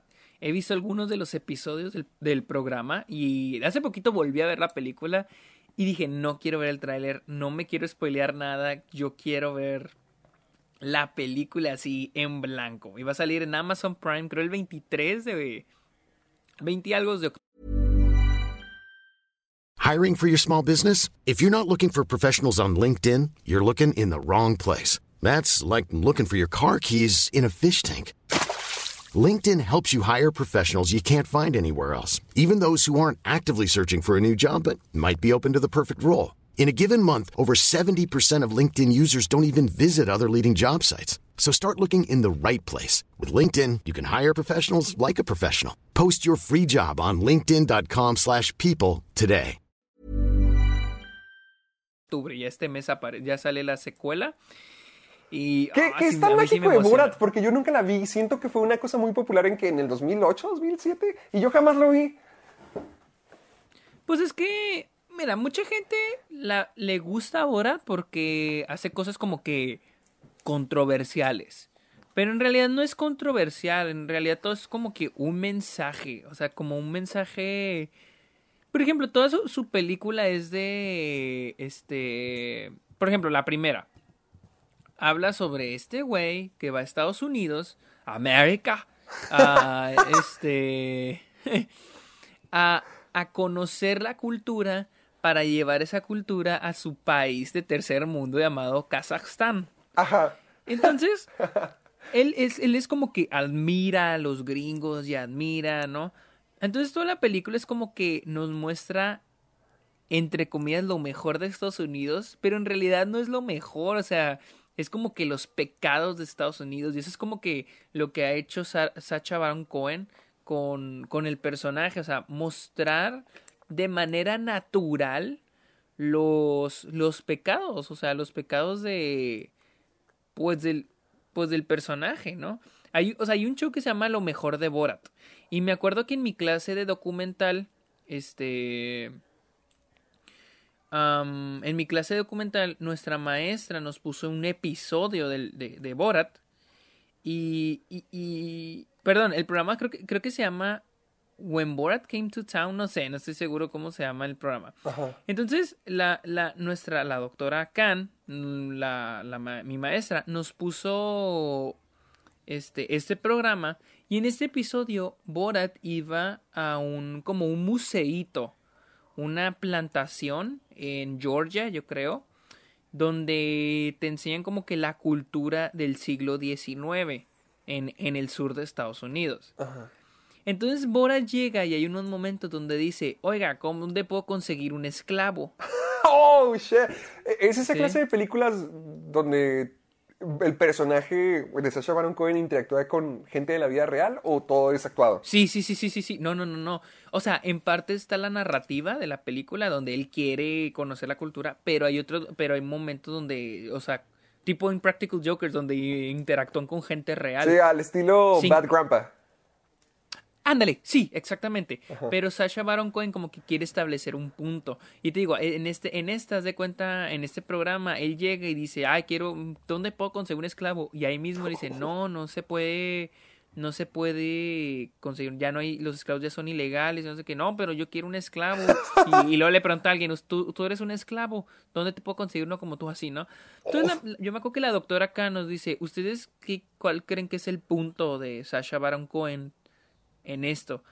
Y dijimos, no, pues lo que él quiere establecer es de que la gente en Estados Unidos quiere ignorar los pecados del país, pero seguir re- retratando, ah, no somos el mejor país del mundo y tenemos la mejor cultura y tenemos un gran pasado, como por ejemplo estas plantaciones donde producíamos algodón y producíamos esto y eso, pero igno- quieren igno- dejar como que no tocar el temas de esclavitud, porque no, no, es que eso estuvo mal, o sea, no que dejarlo en el olvido, dejarlo así como que no, eso nunca pasó, pero ah, pero somos el mejor país del mundo. Porque sí, Estados Unidos literal así se las maneja, o sea, somos Sí. América, el mejor país del mundo. La, la y- mejor, pero el mejor lugar para vivir. Sí, pero tienen una historia llena de pecados sin fin. Entonces, Sasha Baron Cohen eso retrata, o sea, lo, lo malo, lo- los pecados de, más que en Estados Unidos, o sea, el mejor país, para, como para retratar de que Estados Unidos no es el mejor país del mundo. Y el- Entonces- algo que no entiendo todavía, o, algo que me gustaría que me dijeras, es que saquen una secuela, tú que también sientes que es una buena idea. O sea, sientes que Oh, este es, el momento. eh, eh, ¿Sí? ¿Sí? es el momento perfecto, honestamente. Y más porque, la neta, vivimos en un, ahorita en, en un mundo, no solo Estados Unidos, también México. En un, vivimos en países súper este, polarizados, súper divididos. Y siento que es un momento excelente, o sea, es un tiempo perfecto, porque también me gustó el hecho de que no sacaron secuela, a pesar de la popularidad que tuvo la primera película, no sacaron, bien pueden haber sacado una secuela los tres años después, cuatro años después, y no, han pasado 14 años desde la primera película y siento que este es un momento perfecto, o sea, es que lo que Sasha Baron Cohen quiere retratar lo que a los gringos no les gusta admitir. Por ejemplo, hace poquito salió, yo creo que salió en la segunda película. Fue a un este, a una como una kermés, ¿no? Algo así, de, conservadores, de republicanos. Y él se subió a un escenario disfrazado y empezó a cantar una canción racista. Y la gente le siguió el juego y se pusieron a así de que le festejaban la canción. Entonces está atrás de eso, él demuestra que la gente sí es racista. A pesar de que digan de que no lo es, la gente es racista.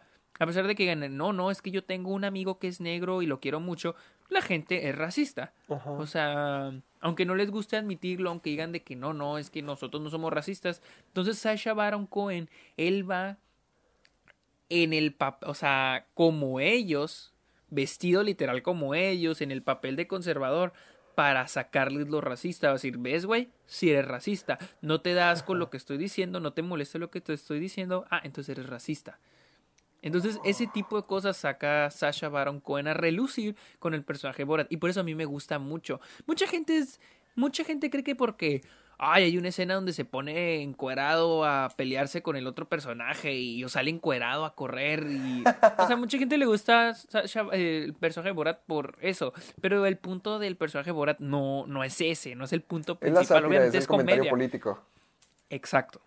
Exactamente, es el comentario político. Uh, no, pues con todas las cosas que nos están ocurriendo, creo que tiene mucho material de donde sacar. Hay mucho material de donde de qué hablar, así que la neta yo sí soy muy muy muy emocionado por la secuela de Borat, porque a mí a mí sí me gusta mucho el personaje de Sacha Baron Cohen. Y sí, porque como, como te digo, hay mucho a que relucir en estos tiempos, la verdad. Y más Pues- aquí en Estados Unidos. Pues qué bueno que estés tan emocionado, porque la siguiente secuela que nos va a tocar hablar no creo que le emocione a nadie. Muy raro, muy raro este pedo, pero al parecer va, se confirma la secuela de Lion King, El Rey León, y va a ser dirigido por Barry Jenkins, director de Moonlight y If Bill Street Could Talk. Ay, esa parte sí me Pedo, gusta, pero ¿Qué pedo? ¿para ¿Qué, qué? pedo que está pasando aquí? Eh, A mí, al- mira, algo que sí es que a mí sí me gusta la segunda película del Rey León. La historia de ¿Cómo? Kobu, no sé si te haya tocado verla. Ah, pero creo, porque mucha gente está hablando de eso, creo que no se va a tratar de eso, creo. No estoy. Oh, van a hacer su propia secuela, su propia nueva secuela. Sí, pero no estoy seguro. Estoy, de hecho, estoy. ¿Cómo, cómo se llama la secuela? Ah. ¿La historia de qué? Ay, no sé, por el Rey León 2. Sí, porque por ahí leí, no estoy seguro. Corríjanme los que nos están escuchando si estoy mal. Pero creo que no es este. El reino de Simba, sí, así se llama eh, la segunda. s- ah, no, no sé si va a ser de eso. ah, Simba's Pride, se se llama en inglés. Simba's No sé. Creo que no va a ser sobre eso. Va a ser de, de- de que, que- O no se ha confirmado. O sea, mucha gente está de que va a ser sobre Simba's Pride o van a seguir como que su propia secuela. Es que estoy viendo que dice que hay fuentes que la nueva película se enfocará en los años más. eh, los primeros años de Mufasa. O sea, es precuela. Creo que sí. Al menos es lo que dice Porque el también- artículo de Variety. Di- Dice que se enfocarán en los años primerizos de Mufasa. Oh, entonces no es una. Es un follow-up. Ok. Ah, es la típica película nueva de Disney que la historia que nunca te contaron. La historia jamás con la típica de todo. Está como de- volviendo a Amazing Spider-Man. Me acuerdo que la vendían como que la historia jamás contada. Y literal contan la misma pinche historia de Spider-Man. y peor, y peor. Y peor, y peor. Pero Realmente sí, no, no tengo interés de ver esto. O sea, qué felicidad No, que sea yo. Barry Jenkins, porque sí, o sea, ya con ponerle ese nombre ya sé que va a tener calidad, pero ay, ¿para qué? Para, para qué? Sobre todo, en serio, una película sobre Mufasa, sobre los Pues es que tú también tienes que entender, eh, eh, el, The Lion King fue una de las películas más taquillas del año pasado. Creo que fue la segunda solamente después de... Endgame, ¿cuándo salió? El año pasado, ¿no? El- sí, ay, fue- ya ni me acuerdo cuándo fue el se año pasado. como hace mil años. Se Este, parece otro que- mundo sí, nuevo. The Eh, Lion King fue la más taquillera solamente detrás, creo que detrás de, de Endgame. Sí, Entonces, pero sorprende. es que lo que digo de Disney, de que no me encanta. Antes siento que cuando tenían estos éxitos, la, la reacción era de que, wow, ¿qué es lo siguiente que van a sacar? ¿Qué, con, qué van a tratar de Otro superarse? remake. Y, y ahora es eso, ahora en lugar de, oh, a ver qué siguiente gran idea, por poner un ejemplo de que, oh, vimos Toy Story, ¿qué va a ser lo siguiente? Luego Monster Inc., o sea, cada vez se superaban con nuevas ideas y por pero, eso... pero, pero estamos, ahí estás hablando de Pixar. Oh, Ahí bueno, es un- bueno, es independiente o- de Disney. A ver, un ejemplo de Disney. Es que no, yo no tengo otro de Disney en los últimos 20 años donde hayan ha- hecho algo que digas, ah, no mames, se superaron, cabrón. Solo, mira, el único, los únicos live action de Disney que los considero buenos son Piratas del Caribe, y te estoy hablando de la primera, Sí. y la película de David Lynch, que ni siquiera es de Disney. Disney solamente la compró, la distribuyó, pero ni siquiera la hizo Disney. ¿Cuál? Y esa es de, la de The Straight Story, que es de David Lynch. Ese es del 94 o 97. Ni idea. Es película de Disney porque ellos la compraron en Cannes y la distribuyeron, cosa que Disney ya no hace, pero no la hizo Disney. Entonces yo no sé cuándo fue la última vez. Yo creo que fue cuando hacían películas animadas allá por... uh, cuando en serio Disney hizo de que... O tal vez en los 90, cuando hicieron The Lion King, Beauty and the Beast. Pues eh, Um, lo, lo lo importante es que ahorita está lo, lo que decimos cada semana, porque cada semana sacan un remake nuevo o tienen un anuncio nuevo del siguiente remake. Es que ya, ya se están basando en, miren, siempre ha sido así, siempre ha sido que, miren, esto fue exitoso, vamos a seguirle, vamos a hacerle secuela.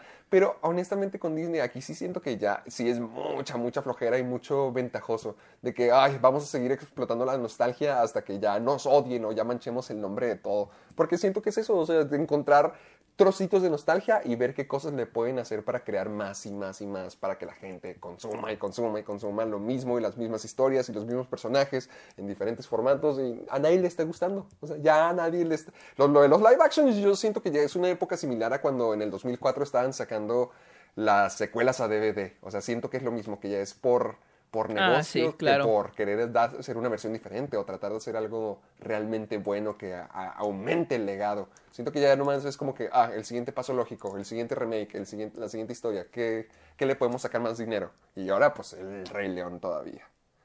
Sí, ya sé. Pero, ¿qué tal si hablamos de biopics o... Ah, ya, ya, ya, no, ya no tienen nada que decir del Rey León, ya fue como que, no, Ay. pues sí, ya con eso. Pues sí, literal es lo mismo que con Tinkerbell. Con- con todas las películas de cada con semana. Peter Pan, es lo mismo. Ajá, o sea, es la misma opinión que tengo. Vamos a brincar a The Godfather. Una más feliz, una más bonita. Porque ya este se confirmó ah, la nueva película, no del padrino, se va a tratar, se llama Francis and the Godfather, Francis y el padrino. Es sobre cómo se realizó la clásica trilogía de El Padrino, o al menos el clásico, la primera película de El Padrino, de la famosísima película con Marlon Brandon, Al Pacino, Robert Duvall. Oh, y va a ser una Dios. película sobre cómo se hizo la película, sobre la relación entre este Francis Ford Coppola y Robert Evans. Um, y ya están confirmados Oscar, Oscar, Oscar Isaac, así le Isaac decimos va a ser Francis Ford Coppola. Ford Coppola. Wow, Y- nice. Así es, así es. Y Jake Gyllenhaal va a ser Robert Evans, que es, creo que, creo que él es el productor, fue el productor de, de este, mm, de El Padrino, sí, de la película. Entonces, yo, yo no, yo no sé, este, exactamente, él es el productor ejecutivo de la película. Entonces, yo no estoy seguro, yo no estoy tan este, enterado de cuál es la historia. Me la sé más o menos, porque dicen que hay una historia muy interesante sobre la realización, o al menos la preproducción del padrino, en la cual este. Primero que nada, Francis Ford Coppola, pues él quería que la película se grabara en Nueva York. Y se planeaba que iba a ser en Kansas. La película iba a estar ambientada en Kansas porque salía más barato. Entonces hubo muchos conflictos entre, entre Francis Ford Coppola y el productor Robert Evans. Y esto es lo de lo que va a hablar la película, sobre cómo se realizó El Padrino. Probablemente una de las mejores, para muchos una de las mejores películas de todos los tiempos, incluyendo para mí. Gran película, la neta. Y, y la neta sería una historia muy interesante. La neta sería una historia muy interesante de ver este en el cine. A mí me gustan mucho este tipo de ideas porque siento que es aumentar todavía el legado o el mito de, la- Sí, de las sí, cosas que ya están establecidas. Porque, por ejemplo, ahorita yo ando leyendo eh, el- un libro que se llama El Club de los Indeseables y es sobre los momentos más oscuros de algunas de las figuras más, más, más admirables de toda la historia. Y eso me gusta porque te da una perspectiva totalmente de la historia, o sea, te hace apreciar mucho todo lo que tuvo que ocurrir, todo lo que tuvo que pasar para que se den las cosas. Y algo como con El Padrino, voltear a verla y decir, sí, esta es una de las mejores películas de todos los tiempos. Algunos la consideran la mejor película de todos los tiempos.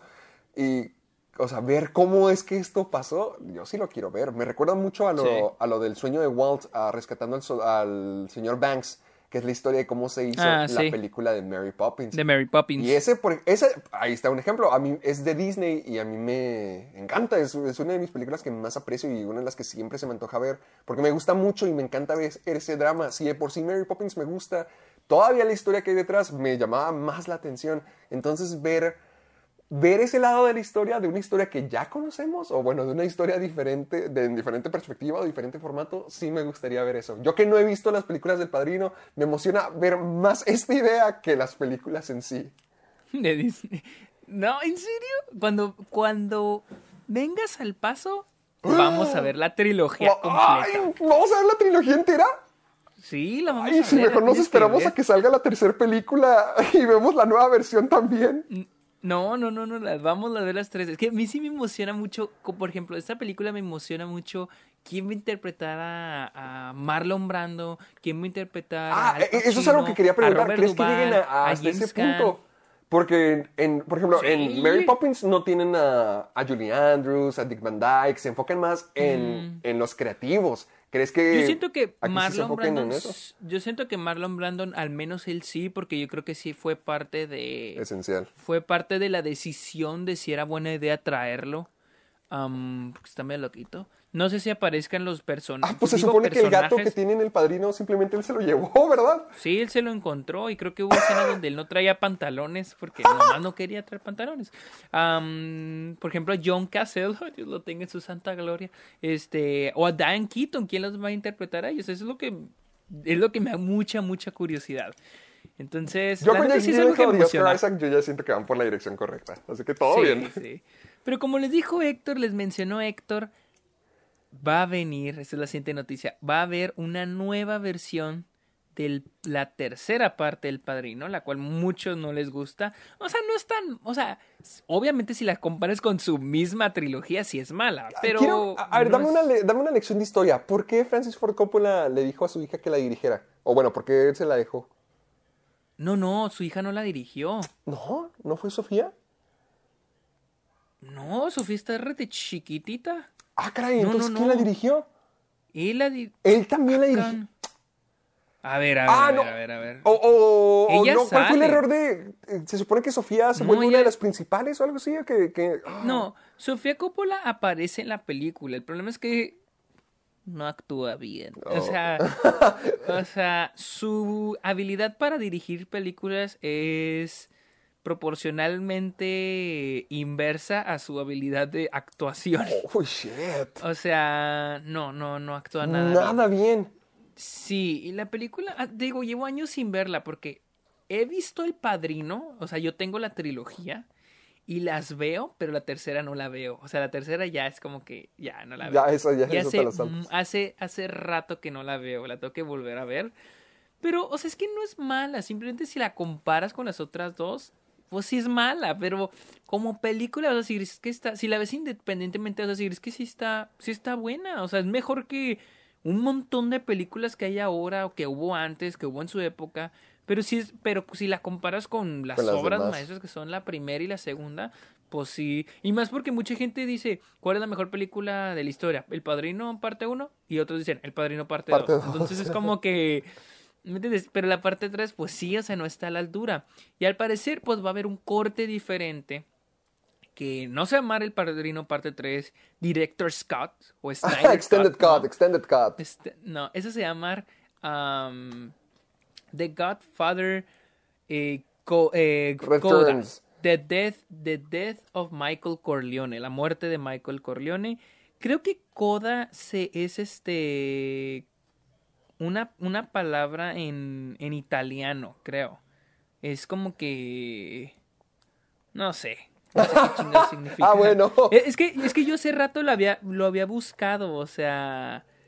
Y dice que qué chingados significa Coda. coda. Ajá. Pero no, te- tengo que buscarlo bien. Porque no sé si era algo como del slang de los. ¿Cómo se llama?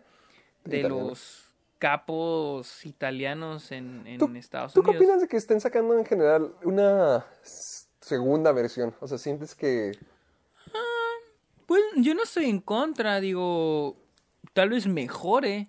Probablemente la mejoren. Me, imagino que por Ah, eso la están también- sacando, por, para mejorar el trabajo inicial, porque creo que el, el Padrino parte 3 es muy conocida por eso, por ser la oveja negra de toda la trilogía. Sí, sí. Y este. es- Estoy leyendo más o menos qué va a incluir. Al parecer también va a ser de que va a estar en 4K. Va a estar remasterizada en 4K. ah, con, desde los negativos eh, originales. Y va a estar en surround, surround sound. Eh, la película va a llegar en diciembre. Ah, no sé si va, si va a tener un, un este un lanzamiento limitado en cines, pero va a llegar en, va a llegar en Blu-ray. Entonces, la verdad no, no te- yo no tengo problema con esto porque si es algo como que no es como el Snyder Cut, que obviamente todos sabemos que está para sacar dinero o para Sí. traer gente HBO Max. Esta nada más es como que, ay, les va un nuevo corte. Y como y yo creo que también le dijeron de que, oye, ¿no quieres remasterizar la parte 3? Y dijo, ah, pues la remasterizamos y le hacemos un corte nuevo. Porque muchas películas viejitas ya se están remasterizando en 4K para ser lanzadas. Entonces yo creo que esta um, aprovecharon y le hicieron un, un corte nuevo. Así que no me molesta. Pues, honestamente no, no me molesta en lo absoluto. A mí lo, eh, sí, sí me da curiosidad si se va a lanzar en cines porque sí me gustaría verla en cines si la lanzan acá en Estados Unidos en Oh, sí cines. estaría bueno ver El Padrino en cines, tener esa oportunidad. Yo, yo vi la parte Por ¿Qué fue? supuesto que la, viste. parte 2, la parte 2 la vi en, Nue- en Nueva York. En Nueva York la pasaron en cines y ah, sí estuvo muy padre, sí estuvo muy La suerte muy que tienen padre. algunas, la gente con dinero. Pero mira, hablando, tú dices que no te molesta esto, pero creo que la gente sí está molesta en París. Uy, sí, eso Quiero sí. que me expliques qué es lo que ocurrió aquí. Ay, al parecer la crítica francesa está molesta por la nueva serie de Netflix Emily in Paris. Emily en París. ¿Ya la viste? O, o ya- o sea, No, no, de no, ni siquiera he escuchado de esto. A ver, primero que nada, ¿cuál Ah, es de la hecho- trama de Emily in Paris? Es, mira, por lo que leí, yo no la he visto. Simplemente leí la noticia esta mañana, pero sí vi, sí vi, sí me pareció la otra vez en Netflix. Estaba navegando en Netflix y me apareció la serie. Se, se me hizo como que, ay, que es esta cochinada. ¿Por qué? ¿Qué es? Ah, se trata sobre, es, es con, es Lily Collins, ¿verdad? Sí, Siempre sí, es Lily confundo. Es, es con Lily Collins. Se trata sobre esta chava que la mandan a París. Y No sé a qué la mandan. y La mandan Ah, bueno, yo pensé que había un motivo. No, es que es como que, como que su compañía la manda, o sea, a, a París, pero algo de marketing, no sé. A ver, déjame, déjame, a ver, Ah, la estoy buscando. Eh, ¿Cómo se- Ya se me olvidó el pinche nombre. Eh, Emily in Paris. Emily in Paris, a ver.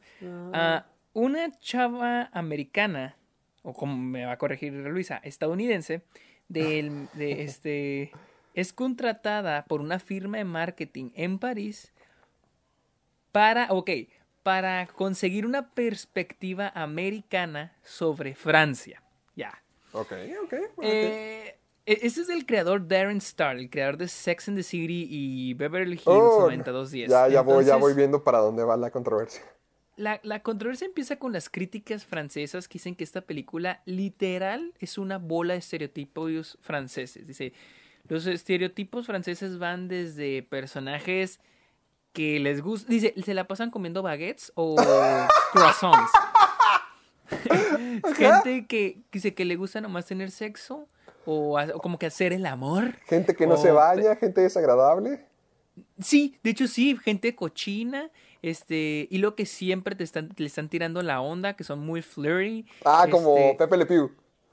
Ándale, así, dice, ese es un súper estereotipo así, cabronzototototote, ¿Qué? Sergio, ¿acaso París no es la ciudad del amor? Del amor, del amor. ¿Que no el lenguaje francés es el lenguaje más sexy en el mundo? Sí, dicen que no había nada tan estereotípico, o sea, tan cliché de Francia desde el episodio en París de Gossip Girl y del final de... Mira, el ciclo se cumple. Vuelve cada cinco años para poder superarse. Ya sé. Y, y te digo, muchas críticas, este, sí, se ha criticado mucho esta serie porque es muy seria. In- Incluso una crítica llamó a la serie casi como ciencia ficción. Porque son cosas que no pasan. No puede ser, es ciencia ficción. O sea, es así la marcan, casi ciencia ficción por cosas que, que no. Y digo, digo, Francia es un país que sí tiene como que sus estereotipos, al igual Pues es que, que México. todo el mundo en el todo el mundo literalmente en el mundo tiene sus propios estereotipos. Por Pero ejemplo, es que también porque todos esos estereotipos se basan desde la perspectiva americana. Obvio. pero ¿Entiendes? O sea, ¿cómo es que la gente está reaccionando? ¿Qué es lo que están diciendo los franceses? ¿Le están boicoteando de alguna fíjate, manera? fíjate que yo me metí en Twitter, a donde me apareció la noticia, y sí había gente que decía que yo, la verdad, sí me la. Sí no me gustó, porque sí es muy estereotípica, sí está muy cliché, o sea, se nota. Y luego los franceses los ponen como que no hablan bien el inglés, el "You, but, uh, yes, I am uh, oh, you should, oh, iri- eh", o sea, que hablan así medio trabado el, Pocho. El, el, ajá, el pocho versión francés. Ajá. Entonces, este, sí, a mucha gente no le está gustando eso. Y te digo, e- e- es la primera vez que veo algo así de Francia, o en realidad de un país, porque en México también tenemos nuestros estereotipos, estereotipos de, de los mexicanos. Pues es como cuando vienen a México y el filtro se pone amarillo. Algo así. Uy, ya sé. O por ejemplo que nos ponen en sombrero, que O que todos están en villitas de los 40 de y México. que andamos en caballo. En burro, Digo, ¿cuál que caballo? Ni siquiera llegamos a eso. Ni llegamos, ya sé. Y digo, y, y luego, por ejemplo, ya hay nuevos. Una vez, mira, yo tomé una clase el año, el semestre pasado que se llama eh, Chicano Cinema, cine chicano. Sí. Y, y, y uno de los temas que hablamos fue eso, el estereotipo. Pero que el estereotipo siempre ha estado como que cambiando. Porque, por ejemplo, el estereotipo del mexicano en Estados Unidos eh, comienza como que con los grasosos, le llaman. Los ¿Por qué grasosos. grasosos? Porque si te pones a ver las películas de vaqueros o, o de indios y vaqueros y todas las películas de los 20, 30, 40, incluso hasta los 60, 70 con los, los, los spaghetti western, los mexicanos son, son expuestos así como que cochinos, grasosos, o sea, la piel se les ve grasosa. Oh, incluso si ves, incluso si se les ve, o sea, del bandido, como de bandido. Ese es otro estereotipo, el bandido. También después empieza el estereotipo del como Latin lover. Ah, Ese es otro, ese es otro estereotipo. y también está el estereotipo de narco ahora. De narco, eh, ahí era lo que voy. De gang, de, de gangster, Sí, de la rapero, de, calle, som- ándale, sombrero, buchón, con las pelón, bocinas con tatuajes. Sí. Exactamente. Eso es un estereotipo que, pues, que va cambiando, pero la neta está mal porque, pues, no es algo que... Sí, porque nos que son representa, así, pero- obviamente, no ajá, todos que no- ah, Eh, yo me acuerdo que mucha gente de mis amigos cuando estaba en El Paso, muchos me decían que no, que no querían venir a México porque que, era peligroso. O sea, así de fuerte estaba. Porque tenían exactamente el estereotipo de, wow, todos son narcos, nos van a matar si vamos al norte de Chihuahua. Sí, exacto, o sea... Y, y por eso quería traer esta noticia, no tanto para hablar de la, Sí, de la serie, sino de los pero estereotipos. más bien de los, de los estereotipos. Por ejemplo, en, en otra clase yo vi sobre los estereotipos de las personas de medio, de medio ambiente, de Medio Oriente. Ah, y, y, por ejemplo, viene desde los estereotipos en, en Indiana Jones, que a mí, a mí me gusta Indiana Jones, pero sí hay muchos estereotipos eh, de que los, las personas de medio ambiente, el árabe, es este, es torpe, es tonto, este, ya viene el, el estereotipo terrorista, que ya viene en las películas de acción, este, que son salvajes, que es un, que también es un estereotipo que se le agrega en Aladdin. Entonces, este, Es que siento que hay son un... diferentes estereotipos. Siento que hay un caso donde los estereotipos pueden funcionar, donde pueden ser graciosos, pero porque se tomen como parodia. O sea, mismo que se estén burlando de estos mismos estereotipos, que los utilicen para burlarse. Pero ay, llenar. eh, Es que el tratar de reflejar la cultura desde otra perspectiva siempre va a ser difícil por eso. Yo siento que es lo que falla, pero no, no sé qué tanto se hayan pasado con Emily in Paris.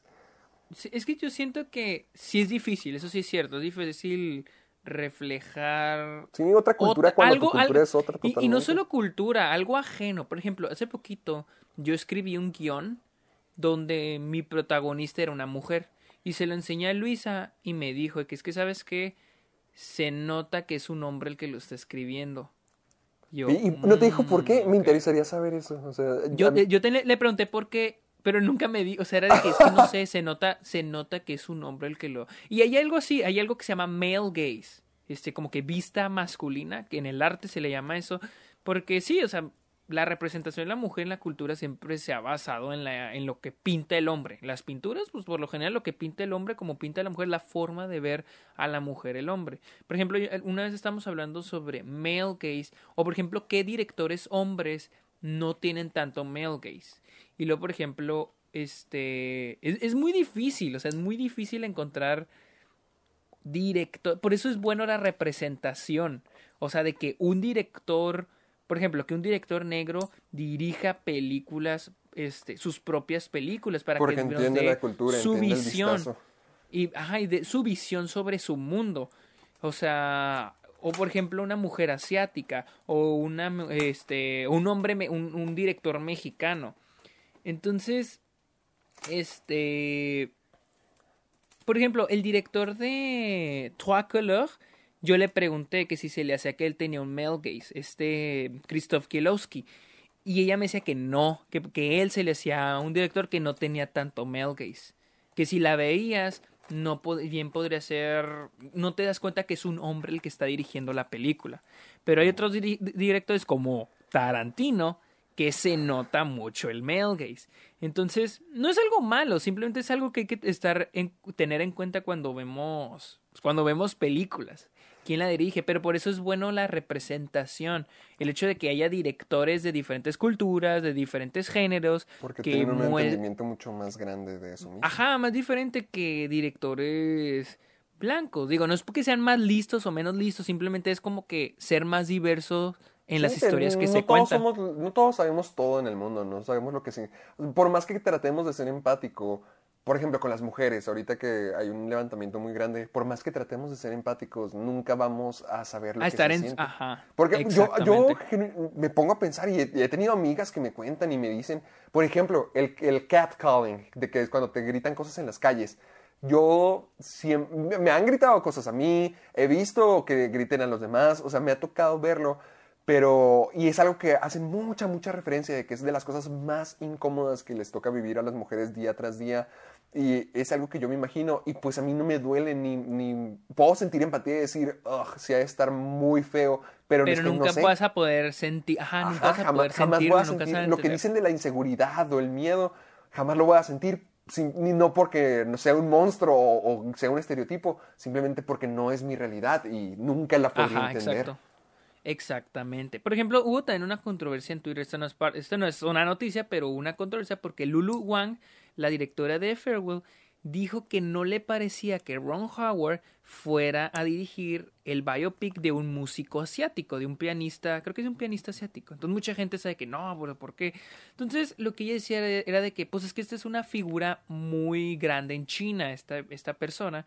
Entonces yo siento que lo mejor es que una, un director asiático que entienda mejor qué tan importante es este Esta esta, persona en esta figura en, en China, en mi cultura, alguien que entienda eso pueda dirigir la película. Ahora, yo no digo que solo asiáticos tienen que dirigir lo de los asiáticos, solo negros tienen que dirigir lo de los negros, todo solo eh, Sí, hispanos. de latinos que cada que quien se quede con No, sus no, no, historias y su grupo social. Ajá, eh, no digo eso. Y es a lo que voy con esta serie. Siento que podemos hacer las cosas bien, pero como dices, a través de una buena investigación, a través de hacer las cosas bien, a través de saber lo que estamos haciendo, a través de Creo la, de representación un, que va a haber. un trabajo de equipo, digo, un grupo variado Exacto. de todo, porque todos pueden aportar. Yo, yo tengo muy presente que Stephen King, su primer libro, Carrie, el que lo mandó a la fama, lo, ya lo había tirado a la basura, porque Carrie habla mucho acerca de la sexualidad, de la maduración de, de una mujer. Entonces él trató de escribir eso y dijo, no, es que no es mi mundo, no, no lo conozco. Y hasta que su esposa lo encontró y le dijo, a ver, yo te voy a ayudar, vamos a hacer esto juntos, es cuando ya empezó la carrera de Stephen King y fue todo gracias a que se bañó de esa perspectiva de alguien que sí lo conocía. O sea, el punto no es no contar las historias y nomás dejarle las cosas a quienes, a quienes lo viven, a quienes lo conocen, no, sino... Pero estar consciente, estar consciente que no conocemos y hay que buscar ayuda, hay que buscar ayuda y Ajá. hacer una buena investigación de lo que vamos a representar. Yo siento que ese fue el problema con esta serie de Emily in Paris. Simplemente le hicieron nomás por Sí, hacerla. el, y el por glamour, eso de- por lo que me dices de que sí, desde el creador de Sex and the City y por todo eso es como, oh, el glamour de París, pero no creo que haya sido las costumbres reales, no estereotípicas de París. Sí, exacto. Así que. No sé, o sea, yo, yo, yo sí pienso que cuando se hace una película y más cuando es algo ajeno a ti, ajeno a lo que tú has vivido o en tu cultura, porque sí, o sea, a veces no vamos a hacer películas, no se van a escribir historias sobre cosas que te pasan a ti. No, no, no, tienes que crear tus propias historias, pero si tu personaje va a ser tal, tal, tal, tal, pues entonces lo mejor es Buscar a este, alguien que hacer- cumpla ajá, con hacer esa- una buena ese investigación. Digo, mucha gente va a decir de que bueno, ¿y por qué a los directores blancos le- los obligan a los obligan a a ser inclu- este, inclusivos? Pues porque la gente blanca y más los hombres blancos Uh, tienen más acceso a entrar a la industria. ¿O no? O sea, o no. Digo, si, si preguntamos a la gente, mencióname 10 directores, te van a mencionar probablemente hombres blancos. ¿O no? O sea... y sí, la- sí, o sea, y- y digo, y usted facilidad, no tiene la tienen culpa. el prejuicio de las demás Ajá. razas y, y sexos. Exactamente, exacto. Porque, ajá, ellos ya están en la industria y es más fácil, es, es más fácil para ellos entrar. Digo, si, le, si hacemos un consenso, si hacemos una encuesta de gente que han, ok, mencióname 10 directores, la mayoría van a ser americanos, blancos, Tarantino, Nolan, Spielberg. este, Spielberg. Entonces, por eso, por eso se dice, debe haber más inclusión por parte de la industria. Para crear más, más historias que representen a la gente. Pero vamos a las noticias tristes. Ah, ¿Cuál triste? Ya estamos acostumbrados. Esto ya, ya me da igual. Estoy esperando que al menos tres de esto ocurra a la semana. Ya sé. Bueno, No Time to Die, la nueva película de 007 James Bond, ah, ha sido retrasada otra vez. o sea- Se iba a estrenar en noviembre, Ya no Ahora faltaba se va a nada. estrenar. Yo sí la quiero ver. el 2 de abril. Yo también tengo poquitas ganas de verla, la verdad. Tam- Sí tengo ganas de verla, pero... Yo me pregunto por qué, 2 de Daniel Craig- ¿por qué crees que Daniel Craig haya vuelto? ¿Por el dinero o porque quiere darle un buen final a este personaje? Pues es que se supone que la, el- la película anterior era el final del el fin- personaje. él dijo que ya no iba a volver y dijo, y hasta la película acaba así, de que deja de ser James Bond, deja de ser el 007. Yo, yo creo que fue porque fue mala la película. Y Es, Chan- yo, es que yo también pienso eso, que Spectre fue tan decepcionante que es como que, ay, bueno, una más para que sí terminar el legado de la manera correcta. Y, y más porque se esperaba demasiado esa película seguida de Skyfall, que Skyfall Uf. buenísima. Sí. Pero sí, no, no sé, Chance también volvió por el dinero, digo, nunca está de mal un, No, nunca está uno- de un más par de unos milloncitos no milloncitos. caen mal. Ajá, entonces, no sé, no, No sé, ¿mandé? Yo sí la quiero ver. Aquí está Luisa, me está como... ¿tú ¿Qué sí dice? ¿Qué dice? Eh, creo que escuché, yo sí la quiero ver. ¿Tú sí la quieres ver? Sí. Sí, dice que sí la quiere ver. Pero solo porque sale Lia Siedu y Ah. Ana de Armas. ¿Sale Ana de Armas también? Sí. Ah, que dice que porque sale Lía Civil. Lía Civil sí va a volver. También sale en Sí. Spectrum, ¿no? Sí. Eh, que, ta- que por ella y por Ana de Armas. No más, no más. Por Daniel Craig, ¿no? Mm, dos- Pregúntale que Que dos, por si este Rami Malik. Que si por Rami. No, por Rami Malek. Guácala. que guácala. ¿Por qué guácala? Pensé que les gustaba Mr. Robot. Pues porque tiene cara de menso. que porque tiene cara de. Y luego siempre habla así como que. Ahí lo tienen. Entonces, si tienes cara de menso, no puedes ser actor, ya dijo Luisa. Que dice que tiene la man- que se le hace como que tiene la mandíbula trabada. Y ya por eso lo detesta, por eso es un guácala. Que nomás por eso lo detestas. Yo, yo, No lo detesto, yo solo me desde- estresa. a mí por a mí por Mr. Robot me. Bueno, aquí ya se integró al episodio Luisa. Diez minutos porque tengo mi clase. Ok. Este. Sí, Rami Malek me gusta por Mr. Robot, pero no. Por ejemplo, por Bohemian Rhapsody no me gusta. Igual siento como que iba a actuar igual que en Mr. Robot, o sea, como que el rarito, así de que con sus planes y que no puede hablar bien. Sí, cierto. De hecho, yo vi rumores de que tal vez sería Doctor No, pero. ¿Quién Pero sí, en los- el primer villano de James Bond en. Cero Cero Doctor No se llama la película. Ah, ok. ¿Qué? ¿Qué dijo Luisa? ¿De qué? Pues no lo estás escuchando. Ah, no, no, no la alcancé, es que no, te reíste y ya no supe qué dijo. Sus Ah, no. jocosos comentarios. Sus jocosos comentarios, ¿no? De que no le gusta a Rami Malek. ¿Dijo jocoso? Dijo jocoso. Que sí. Porque habla como abuelito. Que porque hablas como abuelito. ¿Sí lo estás escuchando? Sí, sí, ahora sí la escuché. Que porque hablas como abuelito. Porque no tiene cultura. Que porque no tienes cultura. ¿Eh? Que porque no tienes cultura. No sabía que decir jocoso te da cultura. ¿Qué dijo? Que no sabía que decir jocoso te daba cultura. Sí, es parte del vocabulario. Ya, vamos a la siguiente. A ver, bueno, vamos a la siguiente noticia. Mm, Oh, que la, porque no, no entiendo cuál es tu mentalidad para dejar las noticias más tristes al final. pues es que porque así iba, o sea, iba con esa, en ese orden. Sí, pero ay, siempre cerramos el programa de una manera bien trágica, como no hay esperanza, otra semana más en la miseria, disfruten su Matrix.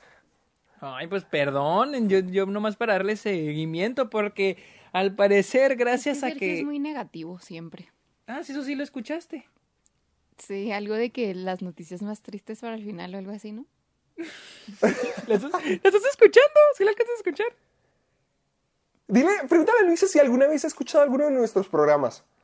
¿Alguna vez has escuchado uno de nuestros programas? Sí.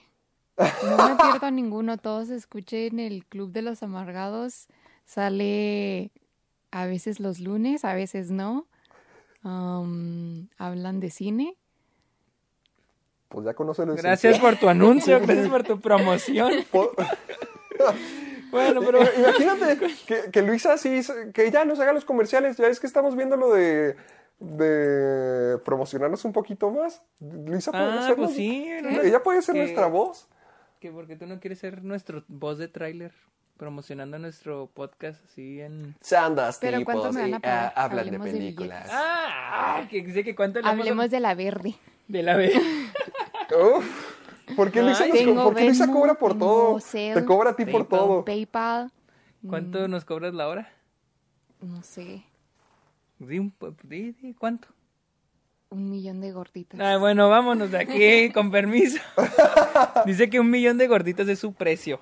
No, mejor ya sácala del programa. La, la cancelaron. Que mejor te cancelamos. Ah, A ver, pues bueno. va- les va a bajar el rating si me cancelan. Creo que voy a cortar esa parte del. Vamos, todo el pues. tiempo. Ok, vamos a la siguiente noticia. Ya que descansamos poquito de. Eh, estamos a las tristes. este jocoso intermedio por parte de Luisa. Jocoso.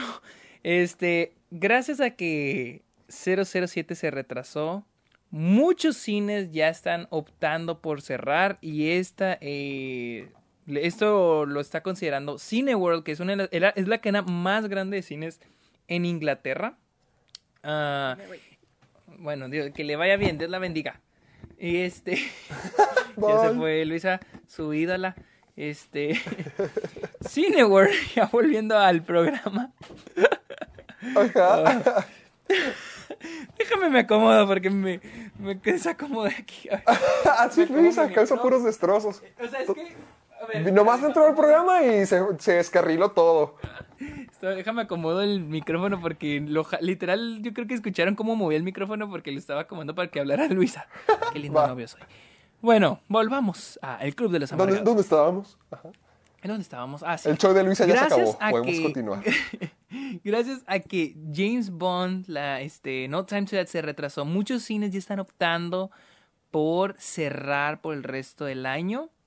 Y esta no es, este es, eh, Cineworld es una de las cadenas que se está considerando eso. Cineworld es la cadena más grande de cines en Inglaterra y son dueños de Regal. Regal es la cadena, la segunda más grande aquí en Estados Unidos y muy probablemente vayan a cerrar el resto del año. No sé si permanentemente, pero el resto del año consideran cerrar.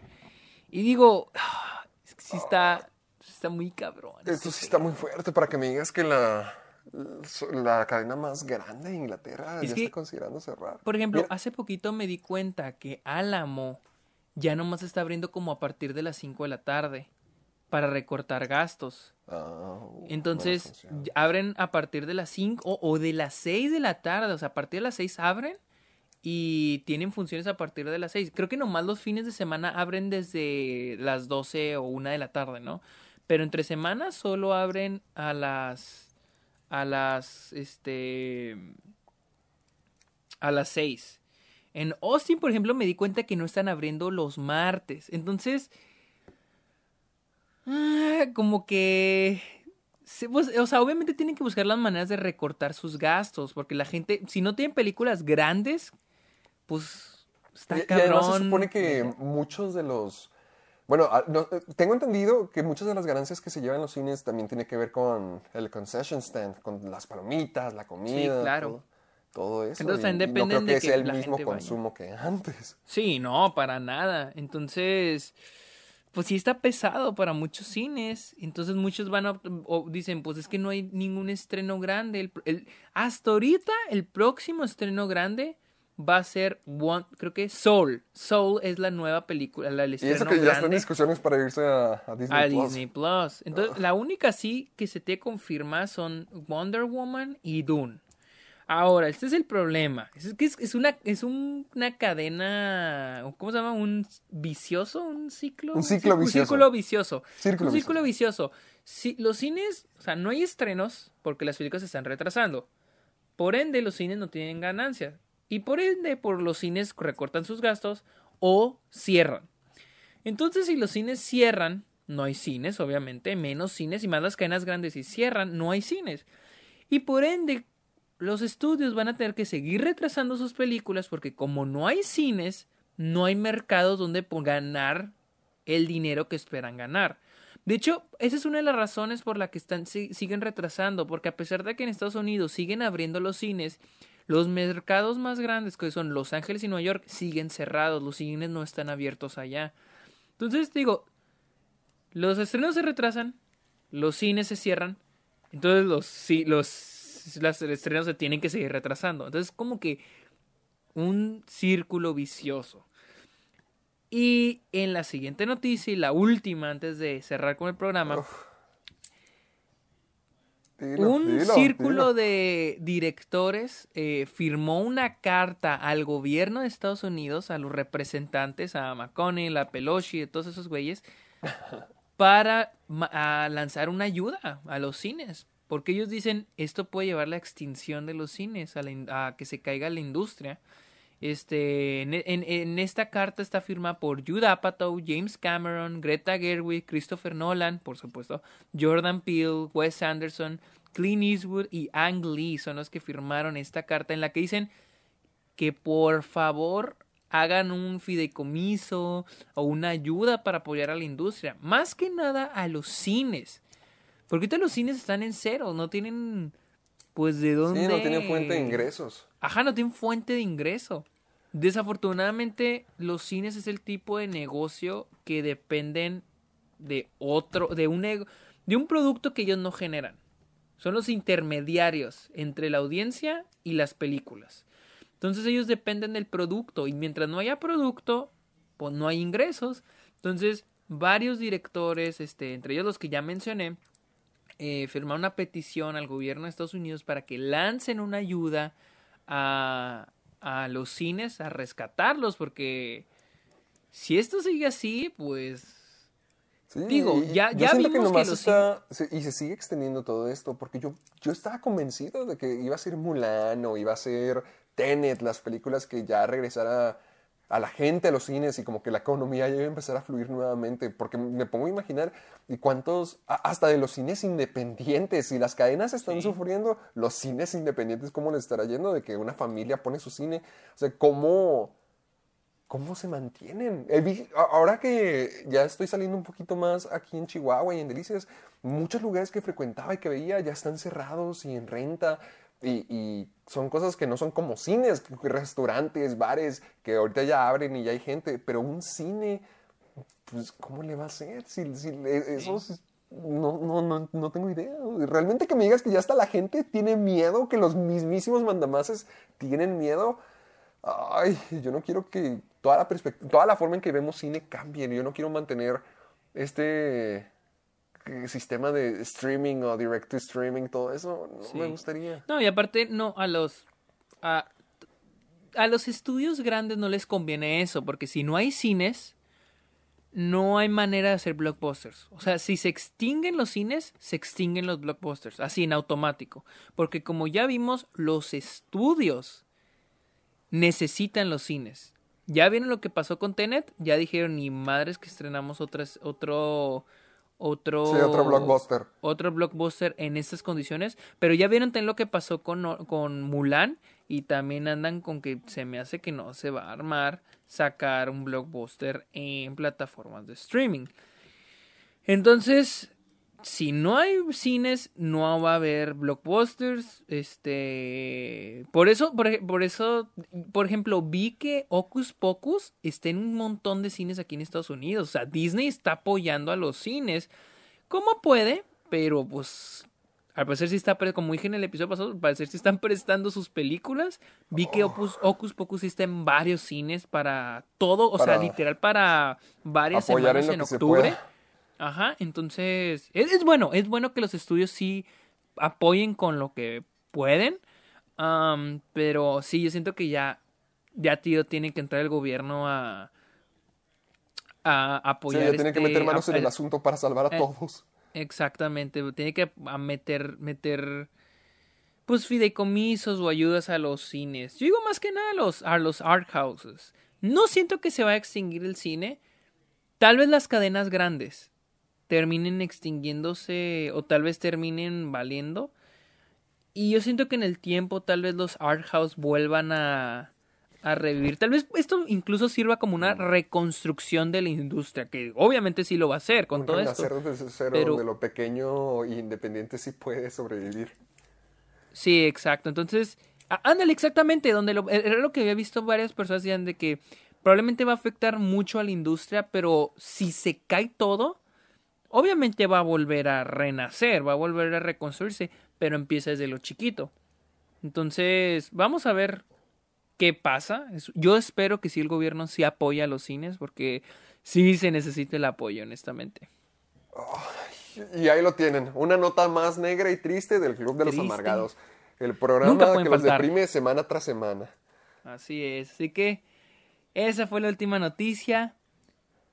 Ah, ¿Dónde te podemos encontrar, Héctor? ¡Qué anticlimático! Porque, mira, comenzamos todos los programas bien felices de que sí, tú eres un imbécil y tú. Sí, y- sí, sí, Electro. Sí, siempre Diesel, la nueva que- canción. y luego al final es de que. ¿Y tus redes? ¿Dónde, ¿dónde te seguimos? ¿Dónde, te seguimos, Héctor? A ver, Héctor, dinos dónde te seguimos. Ah, me pueden seguir en Caja de Películas en YouTube, que acabo de- mi review de Trolls está ahí y ahorita ya estoy trabajando en unos videos para esta semana. Eh, ah, me pueden seguir en Facebook y Twitter como Caja de Películas y me pueden encontrar en Instagram y TikTok como soy Héctor Portillo, que ya estoy trabajando, bueno, que ya estoy planeando mi siguiente TikTok y ya sé que es lo, lo siguiente que voy a hacer. ¡Ay! ¿Y ¿Yo voy a ser parte de tu TikTok? ¡Oh! ¡Ah! ¿Quieres hacer un TikTok? De hecho, sí estaba pensando en que hiciéramos un TikTok juntos cuando esté allá. Si, si tienes una buena idea, si una idea chida, sí, la neta sí lo hago. La neta sí, Sí tengo, una, sí tengo una, sí tengo una muy buena idea, pero no te la voy a decir ahorita. Y no te la voy a decir frente a todos. Te la voy a decir en, en- cuando ya en persona. acá. Ya cuando llegue el momento. Ok, ok, ok. Yo estoy en Twitter e Instagram como arroba el Sergio Muñoz. Ah, también estoy en Letterboxd por si quieren ir a seguirme. Y recuerden, ya tengo nuevo podcast. No estoy en YouTube, pero estoy aquí mismo en Spotify. No sé si ya me aprobaron en iTunes, pero pronto voy a estar en iTunes. Oh. En Está OK con E. Con E. Está Está ok, ese, con va a E. ser, ese va a ser el, el lema. Está ok con E. Ya está el primer episodio que estoy hablando de Enola Holmes. Y en la semana tal vez suba un nuevo episodio, tal vez suba otros dos episodios. Les digo, va a ser algo irregular. No va a ser como que todas las semanas tres episodios o toda la semana o cada semana un episodio. Cuando se le antoje al señor. Cuando se me antoje y tenga ganas de hablarles, va a haber un episodio y yo les voy a avisar, tal vez un día antes, dos días antes, o el Uh, mismo día, el día que les Entonces va. vayan a ver el nuevo podcast de Sergio. El programa donde a veces sube, a veces no, él les dice, pero pues ahí, ahí está. Por si Eh, quieren. sí, sí, así que ya hay un episodio, vayan a escucharlo y este recuerden usar el podcast Soy Amargado en Twitter, Instagram, Facebook para ver todos sus comentarios, preguntas, sus memes, todo, todo, todo acerca del podcast. Hashtag Soy Amargado. Así Yo que digo que le hubieras puesto puras mamadas a tu podcast. no creo que me dejen poner eso. mamadas. Puras, eh, puras mamás. Creo que lo consideré como, como frase. Pero no, no. eh, mejor no. Hubiera Mejor- estado bueno, título alternativo. Puras Ese- es- mamadas. va a ser el corte en L de, de está ok. Corté en el. Ay, bueno, pero bueno. Eh, creo que ya Eh, fue todo, no nos falta nada, ¿verdad? Yo creo que no, yo creo que no, creo que ya nos podemos ir a relajar. Así Ay, que, descansar. bye.